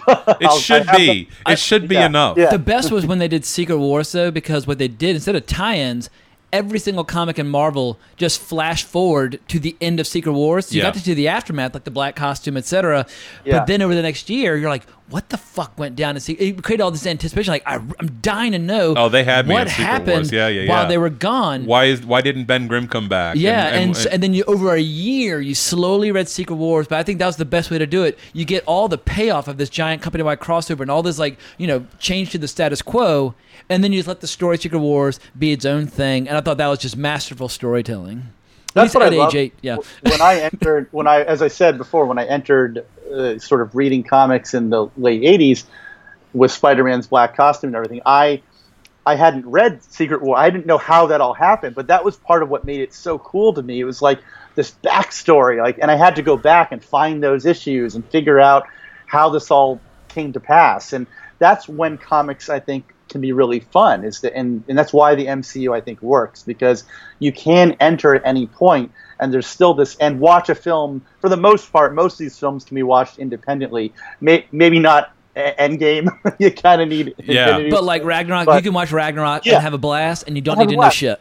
If you Right, didn't stay, if you didn't stay still- till the end, for example, and you didn't see uh, Ant Man getting stuck in the in the in the in the tiny verse, you know, you Right. you'd still know. It'd still be fine. You, would Yeah. still catch up by watching Endgame. You'd know that he was Yeah, these are not somewhere these are not complicated movies. but Yeah. but it but it enhances it if you do stay to the end and you do watch Yeah. the end credit sequence and you It's- do get that extra little bit of information. Absolutely, is that the, the juice is worth the squeeze, as they say. Say uh, even for me, watching uh, some of the, the television content, like I I still watch Agents of Shield, which I think actually has gotten better as of late. Uh, but it, I the only my only gripe about it is that it's all currently pre-snap. Like they're not even embracing uh, the Oh, the yeah, yeah, whole, yeah. The the whole events of the That's events. because Kevin of, of- Feige hates Marvel Television. For, for, for once, I'm caught up on Agents of Shield, so I Yeah. I, I, I'm I, I caught up over the last couple weeks. but are you enjoying it? I'm enjoying. I, I like direction this season. Right now. yeah, yeah, yeah, yeah. I've been watching Legion, but that's obviously in its own little universe. It's not even tied into the X Men yeah. movies. Oh, I'm gonna. I'm. I'm putting. I'm putting it off the new season because I got so First con- episode of- confused by last season. First episode of season three was directed by um, who did uh, Up and uh, Finding Nemo. What's that guy's name again? Um, Stanton? Yeah, No. and Yeah, Andrew Stanton. Andrew Andrew Stanton Stanton. directed the first episode of season three. It was fucking unbelievably cool. I was like, God damn, this is fucking TV. Like this feels like a feature film. Yeah. Just, just it, it's worth watching to see that standalone episode. It'll blow you. It'll blow About your halfway mind. Halfway through season two, I'm like, I don't even understand what's going Oh, on. it's a weird show, All this yeah. stuff with Jemaine Clement and and and uh, uh, um, what's his name? The guy who has the woman that lives inside of him. The um, Oh, uh, Carrie and Carrie. yeah, yeah, yeah. yeah. I love that actor though. He's one of my favorite actors. Yeah, he, uh, he, he's he's phenomenal. He bumped into Marcus Penn recently. All right, well, next big question: trailers to Far From Home obviously teased the multiverse. We talked about it a bit. Fans went berserk.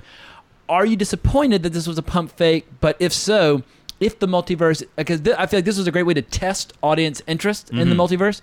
If it is introduced in the future in live action, which character or stories would you first like to see incorporated, Mr. Holderried? Uh, wait, are we including the time travel in Endgame, or because that hinted that the mul- and and Shield did the same thing that telling us that time travel doesn't work the way that we thought it worked. But we haven't seen like a multiverse story yet, where it's like this is you know Oh, yeah, Earth yeah. five thirty or whatever, Yeah. or like you Yeah. know like we haven't seen like an. an What's weird is Quentin got Mysterio got the number right. He said Yeah, yeah, it's Earth yeah. six one six, Yeah, and I'm like, well, how does he know that? How does he know that's the number? Yeah, well, he's been he's been he's been reading the forums. Yeah.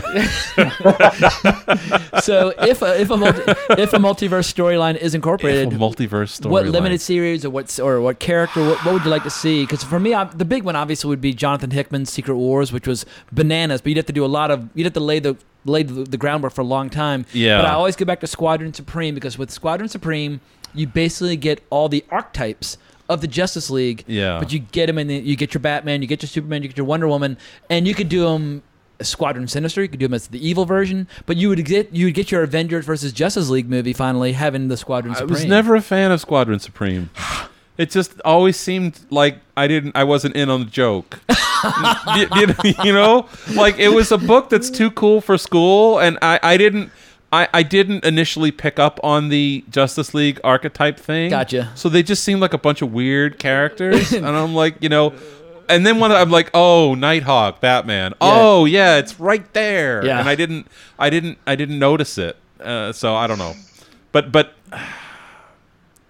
it's a good question. Like of all the Marvel realities and all the Marvel Can I think about it for two You- minutes? yeah, Go think- on to Adam. Let me think about it for two minutes. Do you have any multiverse storylines and or Well- characters that get your, your your nerd boner rock And hard? by multiverse, you're referring to Marvel char- properties. yeah, that yeah, exactly. aren't- What, right, stuff, not stuff that's like, stuff that's within, within reach. like not having like Youngblood come over from the image. no, no, no. They've they've got their own multiverse that they gotta they gotta yeah. figure out.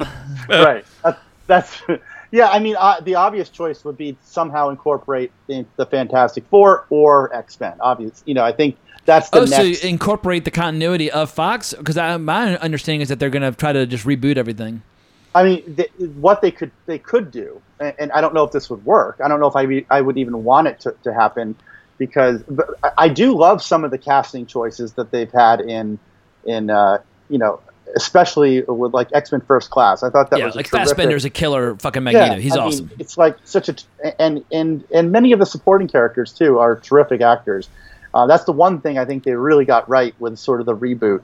But uh, I I just think there there could be a a way to say that oh mutants existed on this Earth right, and now some event causes mutants to spill over into our Earth now. And maybe it's the same mutants, or maybe they're recast. I don't know, but there, there's, you know, I, I certainly would want them to recast the, the Fantastic Four. I mean, that's a no-brainer. There's no way that any of the current. That's the only the- positive of Dark Phoenix Yeah. that it makes Fantastic Four seem a little less horrible. But and a lot, I think Simon Kinberg, I think, directed a lot of the reshoots on that as well. So yeah, if you for, if you want to bash Simon Kinberg, and I take every opportunity that I can to bash Simon Kinberg, Fantastic Four is definitely part of his his troubled history as a Yeah. writer, producer, and aspiring director. Although we'll say this: when Dark Phoenix flopped, he manned up and said, "You know what? It's on me." I, did do I, I that, misread the audience. I misread the story. I misread like he he totally owned it. A lot of filmmakers say, "Oh, it's because our audience they're like they're man babies, or our audience is racist, or our audience didn't get it." Like they'll blame the the audience. Simon Kinberg's like, "You know what? Blame me. I wrote it. I directed it. I fucked it up, and I'm sorry." I was like, "All right, you at least." You have my uh, my respect as a human being, even if I you lack my respect as a filmmaker. So I, I will give credit Yeah. where credit is due.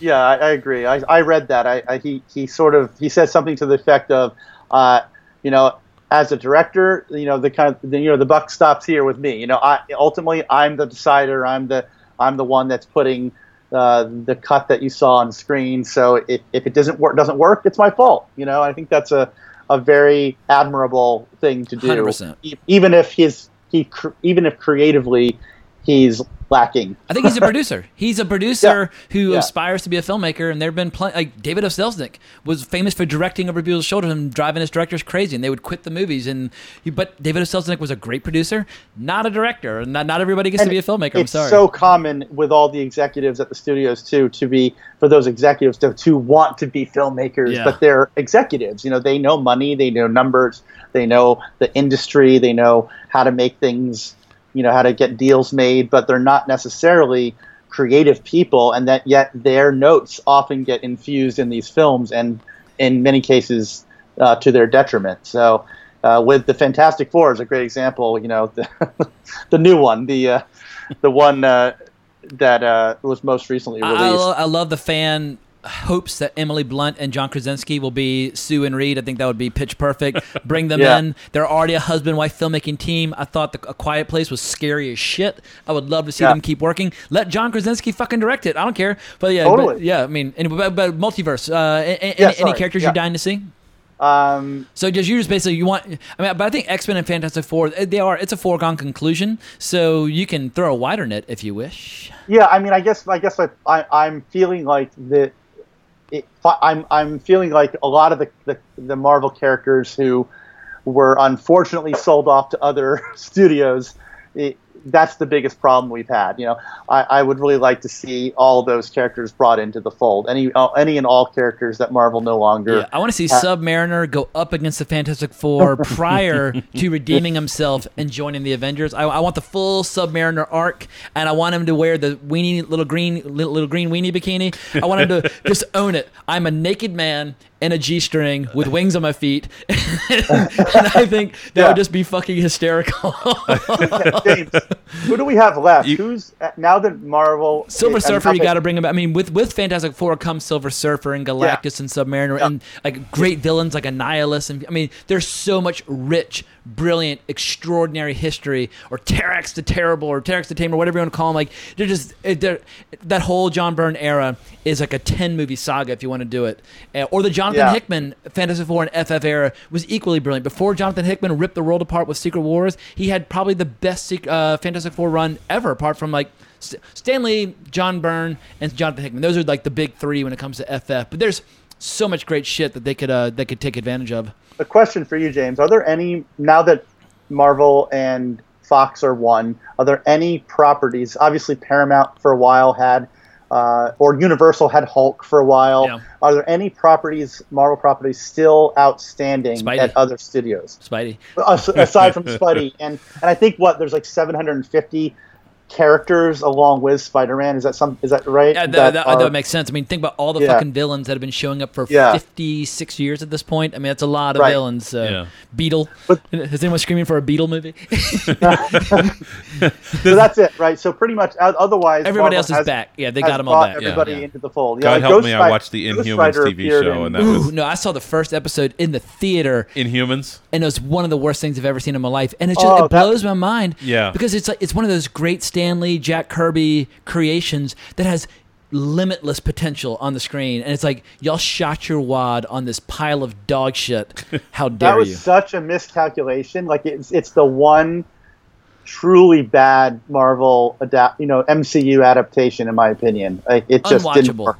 laughably stupid. And when you go back to those appearances by the Inhumans in the mid '60s, or even when they appear like in the Kree Skrull War as drawn by Neal Adams, it's like, Yeah. goddamn, like Triton, he's a nothing character, but drawn by Neal Adams, Triton's the shit. Like, bring on Triton, Yeah. Like, he's fucking awesome. They were like just almost as inaccessible to me as the Squadron Supreme. Like I didn't Just understand what they were all about. What about I mean, one they- of my earliest Fantastic Four comics I read was when Black Bolt yanked Attilan out of the Himalayan mountains Yeah. and took it to the fucking moon. you say Attilan or Adelan? I think it's Adelan, but, Yeah. but as a Okay. kid I called it Attilan. But I think it- it's pr- the correct pronunciation is Adelan. But just as a little kid, seeing Black Bolt re- m- take his refuge and plant it on the moon, I was like, all right, like that's the coolest thing I will ever read in my life. yeah. Like that's fucking awesome. So I, I want, I want all of that. That and Terrax lifting Manhattan up. Oh, Uh, God, that yeah. was what. That was just when I started right reading. That's like the best Fantastic Four like three issue arc Yeah. of all time. It's just when you have Agreed. fucking Daredevil and Spider Man watching Yeah. as the Avengers and the FF and Doctor Strange take on Galactus in Manhattan. Nerd Yeah. boner all the way. It was it was so goddamn good.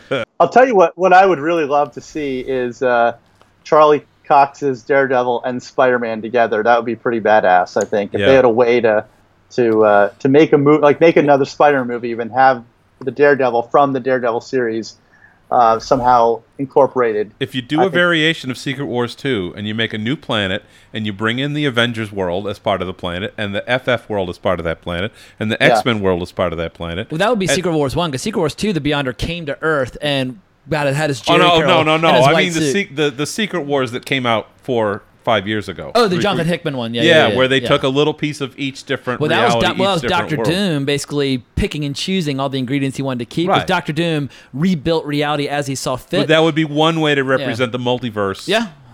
I mean, once again, for people who like multiverse storylines, because that that was what was brilliant about that was that it allowed like some ultimate characters like Miles Morales to step into the six one six. Right. And I just, I mean, Jonathan Hickman, man, since he left Marvel, Marvel's been a bore, a more boring, poorer environment. He just, for like ten years there, was the heart and soul, the spine of the entire Marvel comic universe, and I really miss his uh, his presence there. He did so much great stuff. So now they haven't said anything really about what happens in the MCU movies after this Well, Spider-Man movie. Disney's going to Comic Con, so that this will be my, my, my last big question for both of y'all. Disney's going to Comic Con, and obviously they'll be there for D23 in August, where Kevin Feige is going to presumably map out the next few years for the MCU. And we know about that they're shooting a Black Widow spinoff. They're shooting. They're going to do Shang Chi and the Eternals, Yeah. Doc Strange 2, Black Panther 2, but. Has Marvel and all the Disney Plus shows. Exactly. well. Uh, Captain, We got Falcon and Winter Soldier as well as uh, Wanda and the Vision. W- Has And Marvel? Hawkeye. Hawkeye yeah, yeah, Hawkeye, well. absolutely. Haw- Ha- what's Hawkeye getting He's just getting his own little. A lim- limited series. Yeah. I think it's going to be Like- like, a six on the episode on the. Disney Plus? Yeah, like five, Uh, five or six Yeah. episodes. Yeah. Has the MCU peaked, or is the best yet to come? And make some predictions. Put on your soothsayer hat. What surprise big announcements will come in either Comic Con or D23? Because like when there, a couple of years ago, Kevin Feige did this big presentation where he did a pump fake and said the next Captain America movie is going to be Captain America versus the Serpent Society, and I was like, oh, that's that could be kind of cool. Yeah. And at the end, he's like, oh, quick correction, the next Captain America movie is Civil War, and I was like, oh, oh my, my- god! And they all, and they People- all- and people all- lose their shit. And they all, it was like a, it was a brilliant bit of showmanship on his part to tease one thing and then to do the, the big reveal at the end. Yeah. Will Kevin Feige draw back the curtain and blow everybody's mind with something huge coming down the pike? You know, in a couple weeks' time. Uh, I, I have a prediction. I have a prediction. I, I predict that they are test that Disney Plus is the future for Disney's entertainment, and that if the if they get uh, you know if these initial offerings are successful, and I think they're launching November twelfth. I think is and at four ninety five a month. It's gonna, Ma- such it's gonna have the Mandalorian and they're uh, undercutting Netflix and everyone else by a tr- uh, a a lot in terms of pricing. I think that the future of the MCU could be in premium television, and that we'll still get films, but that they'll be able to tell much richer, deeper, interconnected stories through these extremely like cinematic you know shows that are shot on budgets similar to the movies with same level of visual effects and cast do hundred million dollar shows where it's like four or five episodes long. exactly where you can tell much deeper richer stories with and, and have guest appearances by huge name actors and really do uh, take this whole mcu concept this interconnected universe concept uh, into uh, just sort of a new era in a way and i guess it, it, a lot will depend on how successful the initial offering is. If it's if it's a huge hit they'll just dump tons of money into it you know? If, if and they'll put they'll they could make these things so much more lucrative. I mean if you look at some of the the most successful streaming shows and movies on netflix they're getting so much more so many more views than theatrical releases now. And in mind share in many cases is so much more important than market share or box office. So if they can get millions upon millions of subscribers to buy in and just keep watching these ongoing adventures of these heroes that that's all that really matters you know is that you're getting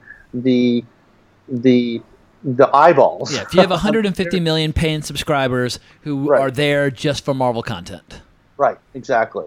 That's huge so that's my that's my prediction Yeah, if you have they're gonna- 150, say you have 150 million people paying 10 bucks a month, I mean, yeah, that it, the, the the sky is the limit, and it would feel more like Marvel Comics, where you have these ongoing serialized adventures as opposed to two or three movies a year. So, uh, and it means I wouldn't have to have a heart attack telling people to turn their phones off anymore. So, I, I would be all in. and they could probably take more chances as well because it's much cheaper. I mean, they can keep production values the same as the films, but it's much cheaper to market and release on a streaming service than it is theatrical. Uh, you don't have to deal with nearly as much in the terms of, uh, you know, you're not cutting in the theater, the theatrical venues on the ticket sales. You're not dealing with the same level of marketing campaigns and press campaigns. It, it really becomes And you can have little Uh, spin-off things. You have like Marvel Knights, where you could do like cool, Totally. or, or start doing things like Werewolf by Night or Moon Knight. A lot of when I got Night on the brain, but, but you could yeah, you could spin off though some darker, more more interesting kind of like supernatural and horror stuff. It could still be Marvel, but it doesn't have to be tied into all the Avengers stuff. Like, and it, the sky's the limit in terms of as long as they get the right writers and all these writers yeah. who are out of work now because comics are contracting.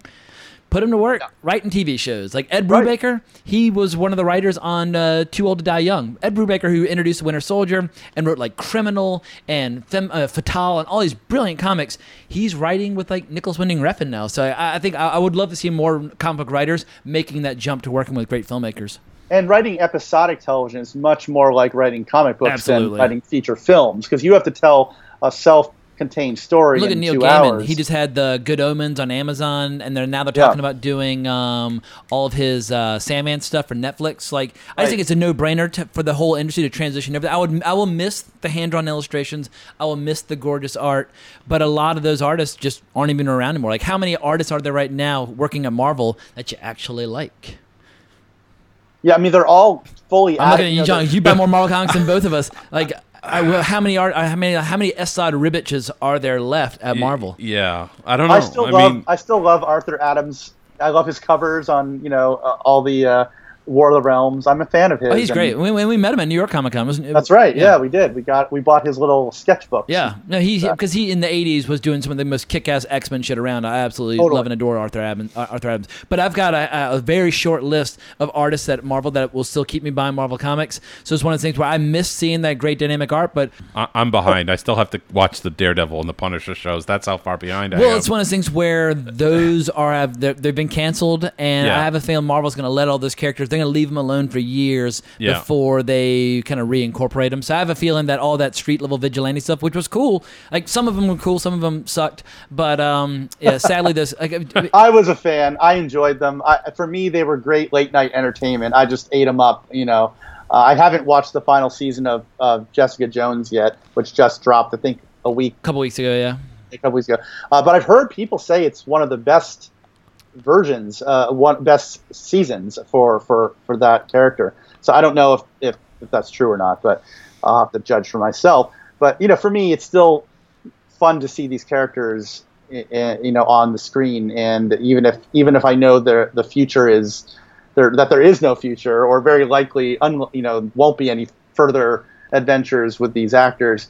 Um, I'm still holding out hope. I thought I, I still love the Dare the three seasons of Daredevil. I thought they And Jon. Bernthal is a great Punisher. Season two of Daredevil, I think, was the peak. We had Daredevil and Punisher and Elektra all in the same season. And, like the scenes in jail with Punisher just murdering the fucking shit Oh, out of yeah. people. Season That two of was- Daredevil was like, this is so fucking awesome. And then when I saw Defenders, I was like, this sucks. And then like, Defenders was a letdown. I agree, uh, but I did I did like the, the standalone Punisher seasons. That it, it took what it, what they did over two seasons was build him up to the very final shot of the last Punisher episode. You see Punisher with his skull and his guns firing at these guys in a warehouse, and you're like, now he's about to become the Punisher Yeah, of the from the comics, books. yeah, with Yeah. the with the It's little like- white boots. People always forget about his little white boots Yeah. he wore in the seventies, and, and they could that match the skull emblem on his chest. You, Yeah. John knows the, the little yeah, I white know what you're talking about. Yeah, but no, it's it's it's we, we're always going to have the Punisher movies. Love them or hate them, they exist. So it's You got it's Dolph Lundgren. all right, well, uh, of, of the three Punisher franchises, because there've been three separate Punisher franchises and movies, which is the uh, I didn't see. I I don't know if I saw the Dolph Lundgren. there's Dolph Lundgren, The Thomas Jane. there's Tom Jane, and, and then the- there's the, the, uh, um, one directed by Lexi Alexander. Winstone? Yeah, exactly. And that- Okay. or, or whoever the hell it was. In any event, there've been three Yeah. attempts at a Punisher No. franchise in film. Yeah. No, I like the Thomas Jane one. I remember that one. He's good. He, he I thought he was a good actor. I like the- I liked like the Winstone one, too. I like Thomas Jane more than the movie. I thought Thomas Jane was nailing it. I thought the movie was kind of a, a nothing burger. There's a there is a dir- I think the problem was was it was too it was too PG-13. If you do if you can watch the uncut version of the Punisher that was only ever released on DVD, I believe, um, it, it definitely it's much more violent and takes and there's a lot more footage. Same thing with the Dare the, the Ben Affleck Daredevil. There's a director's cut that's over 30 minutes longer that it improves it tremendously. It's still not a good film, but it definitely makes it a better film than what it was. So they you know they were figuring out how to make superhero movies back then. They still hadn't quite Simon you know- Kinberg's still figuring it out. Yeah, no, but that was they they hadn't cracked the code yet. Yeah, exactly. Yeah, they hadn't figured. They, they got some things right, like with casting and, and certain action. Like the scene where uh, with the big Russian dude in his apartment, I think is fantastic. You know, in Punisher with Thomas Jane, that's a great action sequence where he's you know keeps trying to knock this guy out, and he just like nothing phases him. Yeah, that first decade of the 2000s, there were so many misfires, and that was kind of it was a fun era because you would get great ones and you'd get awful ones like Catwoman, and you kind of never quite knew what you're going to get. In the, in the post MCU world, at least you knew Marvel's always going to have a certain level of quality. I kind of Yeah. missed that first decade where you'd get something awful like Fantastic Four, the Tim Story one, or what? Yeah, Tim, Right. was it Tim Miller or Tim Story? Tim Tim Story, Tim Story. yeah. Yeah, that was unwatchable. But then you'd get something killer like X Men Two, where I was like, God damn, that's a pretty goddamn good fucking X Men movie. So yeah, it, it was kind of fun watching fig- yeah. figuring it out. Yeah, they got the, sec- the second movies for a while were really better. Like you got uh, were the be- better than the originals, which is very uncommon. You had Like Dark X-Men- Knight was better than Batman Dark- Begins. yeah. X two, uh, um, you know, and obviously movies is debatable with some of them, but I just think that there was a, that was again it had to do with them trying to figure it out. The first movie was kind of a a testing ground. Yeah, they have to spend so much of the first movie introducing every character Right. and The getting them together and getting the origin story down, and then once they then they could really have fun. It's like then they could they were free to to play with you know have the characters play in the playground and really have fun with the with the the villains and the stories. I've always been a big believer though. You can just skip the origin story. You can just tell a story, and in a two-minute scene, you have like a flashback to when they got their powers or whatever. But like when Tom Holland showed up in Captain America: Civil War, we just he's Spider-Man. He just Yeah. showed up, and we were off to the races, and we didn't need yet another origin story. And I, I think it's proof that if this if the character's awesome and the story's well told, you don't need the formulaic origin story with the one generic stereotypical villain, etc. But it is eleven fifteen, and it's a school night for both of you guys. So I didn't want to take advantage of y'all's patience and your time. But any final thoughts on Far From Home, MCU? Comics that are awesome, etc. Just you know, any topic on somebody. I just want to give uh, John, since you uh, haven't been on the show for a while, the floor is yours. Any final thoughts, impressions, insights, takeaways? Go to it. Or we can just talk about Bill Plympton. this is your chance. Uh, I don't want to get it I don't want to get in trouble. Uh, ever listen? Has he ever listened to a podcast? no, no, I, I, I probably not. I, I don't think he. doesn't even know what a podcast is. I, I think he knows what a podcast is. It's tough. It's it's tough to say sometimes with him and tech. Um, like No, when, no, when no. someone left him instructions for closing down windows on a computer, and he got he went over to a That- that- physical window and started messing with it. He's like no, like, no, no. First of all, they said he had to open up a new window. Okay, but that, oh man, that poor girl was like, what, what are you doing out- over at the window? that- It's like I'm following that- these instructions. That story is a little bit unconfirmed. You have to put that file in the trash, and he puts the whole computer in the trash can. Exactly. well, uh, what about uh, if people want to hear the soothing sounds of your melodious singing voice? And John does have an epic singing voice. Where can people hear some samples? um, you know, there's there there there may be an announcement soon about your your so- first solo album. Oh, uh, yes, yes. No. no, but I've done I've done voice work for Bill, and I've sung in a couple of Bill's films, and they may or may not be streaming soon by some method that I can't talk about. I yet, got you. I, th- I think I know a thing or two about that. Um, any thoughts on Mandalorian as a big giant Star Wars I haven't even I haven't even looked into it, but people can. I'm I'm. Oh oh oh oh! I am working on, and you know I have a blog, and you know what the point of my blog is I link movies whenever possible, so that each movie ideally shares an actor with the movie before it and the movie actor it after it, and It's like Back to Bacon, but ex- extended over many, many years. right. But I've never had a perfect year before. I've never started a movie in January 1st and connected it all the way through the 300 movies that I watched this year. I am right now in year 11 of the project working on a perfect year. I've- Interesting. I've, watched 180 movies, a little over 180. And there's and this includes documentaries, by the way. some tissue connecting all of them. There's always a person, even if it's in archive footage in a documentary, there's always an actor who appears in today's movie that will also be in tomorrow's movie. Well, we might have to And- get drunk one day and do a Back to Bacon podcast. And people don't know what I- Back to Bacon is. You would basically try to connect an actor with the same way you're talking about with your movies, Right. back to Kevin Bacon. Right. And it was a fun, it was like, it was before we had like the, the internet on our phones. It was a fun driving game in the '90s playing Back to Bacon. I have a path now. We call it we call it six degrees of Six Kevin degrees Bacon. of Kevin Bacon. Yeah. Yeah, it's that's what we like call that. But so I from the first movie that I watched on January 1st this year to now, there's a continuous chain, and I have a plan that will get me to Christmas. That'll get you to Star Wars. That will start. That'll be there will be four movies after Star Wars. Thoughts on Star Wars? Uh, Um, episode nine. I'm I'm maintaining as much radio silence as possible. If the if the if there's a new trailer, I don't want to see it. If there's a new rumor, I don't want to know it. I just want to walk in in December as cold as possible. All right. Fair enough, Mr. Rackoff. Oh, and also, but I guess a Twitter handle. Where, where can Oh, people find oh, you? uh, Twitter, I'm at honky275. Gotcha. And the but you, Sorry. and the blog is honky's movie year blogspot dot, dot blogspot.com. Gotcha. All right. Well, Mr. Rackoff, where can people find you online if they want to talk about John's singing voice, Spider Man, the future of the MCU, Disney Plus, any of the subjects we have covered? Uh, I'm on Twitter at Adam Rackoff. That's my only social media presence. I would love to chat further on any of these topics. I'm really, uh, really interested in the whole future of the streaming uh, landscape, and so it's something that I'm constantly reading about and, and you know researching and um, very excited. I, one interesting tidbit is that uh, it looks like NBC is so desperate to get back its content that it's going to be paying over five hundred million dollars to to buy The Office back from Netflix. Well, there are a so lot of that it- people who just have a Netflix subscription to watch Yeah. The Office on a repeat.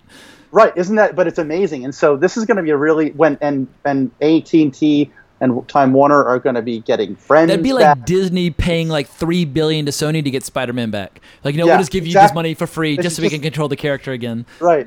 It's like when they bought Pixar for six billion. Just drop the cash, and you will make it back over a decade. Yeah. you know. Um, yeah, so it, it's going to be a really interesting uh, fall with all these new, well, you know, holiday season, I should say, to see where all the streaming. Yeah, Warner Media, Disney. Plus. Like, what is the breaking point? How many streaming platforms do people want to have? Also, what happens to theatrical? Like, Disney's having a year that might be. It's going to be about eight billion dollar year, possibly nine billion dollar Yeah. year. If Disney wasn't having a great year, what is a slow year in terms of box office would be dramatically lower. And it's kind of Disney's almost kind of buoying the entire domestic international market. I mean, domestic market right now. If Right. Disney starts shifting more and more to the streaming model, the theatrical business business will crumble. Well, not crumble. It'll contract dramatically. Yes. And I've had Yeah. such a bad experience in movies recently with the the attendees here in New York that uh, I, I personally would tap dance on the grave of the theatrical model. I wouldn't miss it. So it'll be interesting to see how that that model affects theatrical moving forward. Well, and I, I've said it before. You know, with a, a young child, it's it's harder for me to get out to the movies. And uh, if if I could have paid a premium price to watch Far From Home in 4K on my 4K TV, I would have done it. I would I have would have paid hundred bucks totally to see it at done home. Yeah. Yeah. See, far from home, close to home. Yeah, exactly. Yeah, exactly. Perfect No, marketing. if I could pay technique. hundred bucks to skip the Yeah. theatrical and the aggravation and just watch it instantaneously, I, I would do it.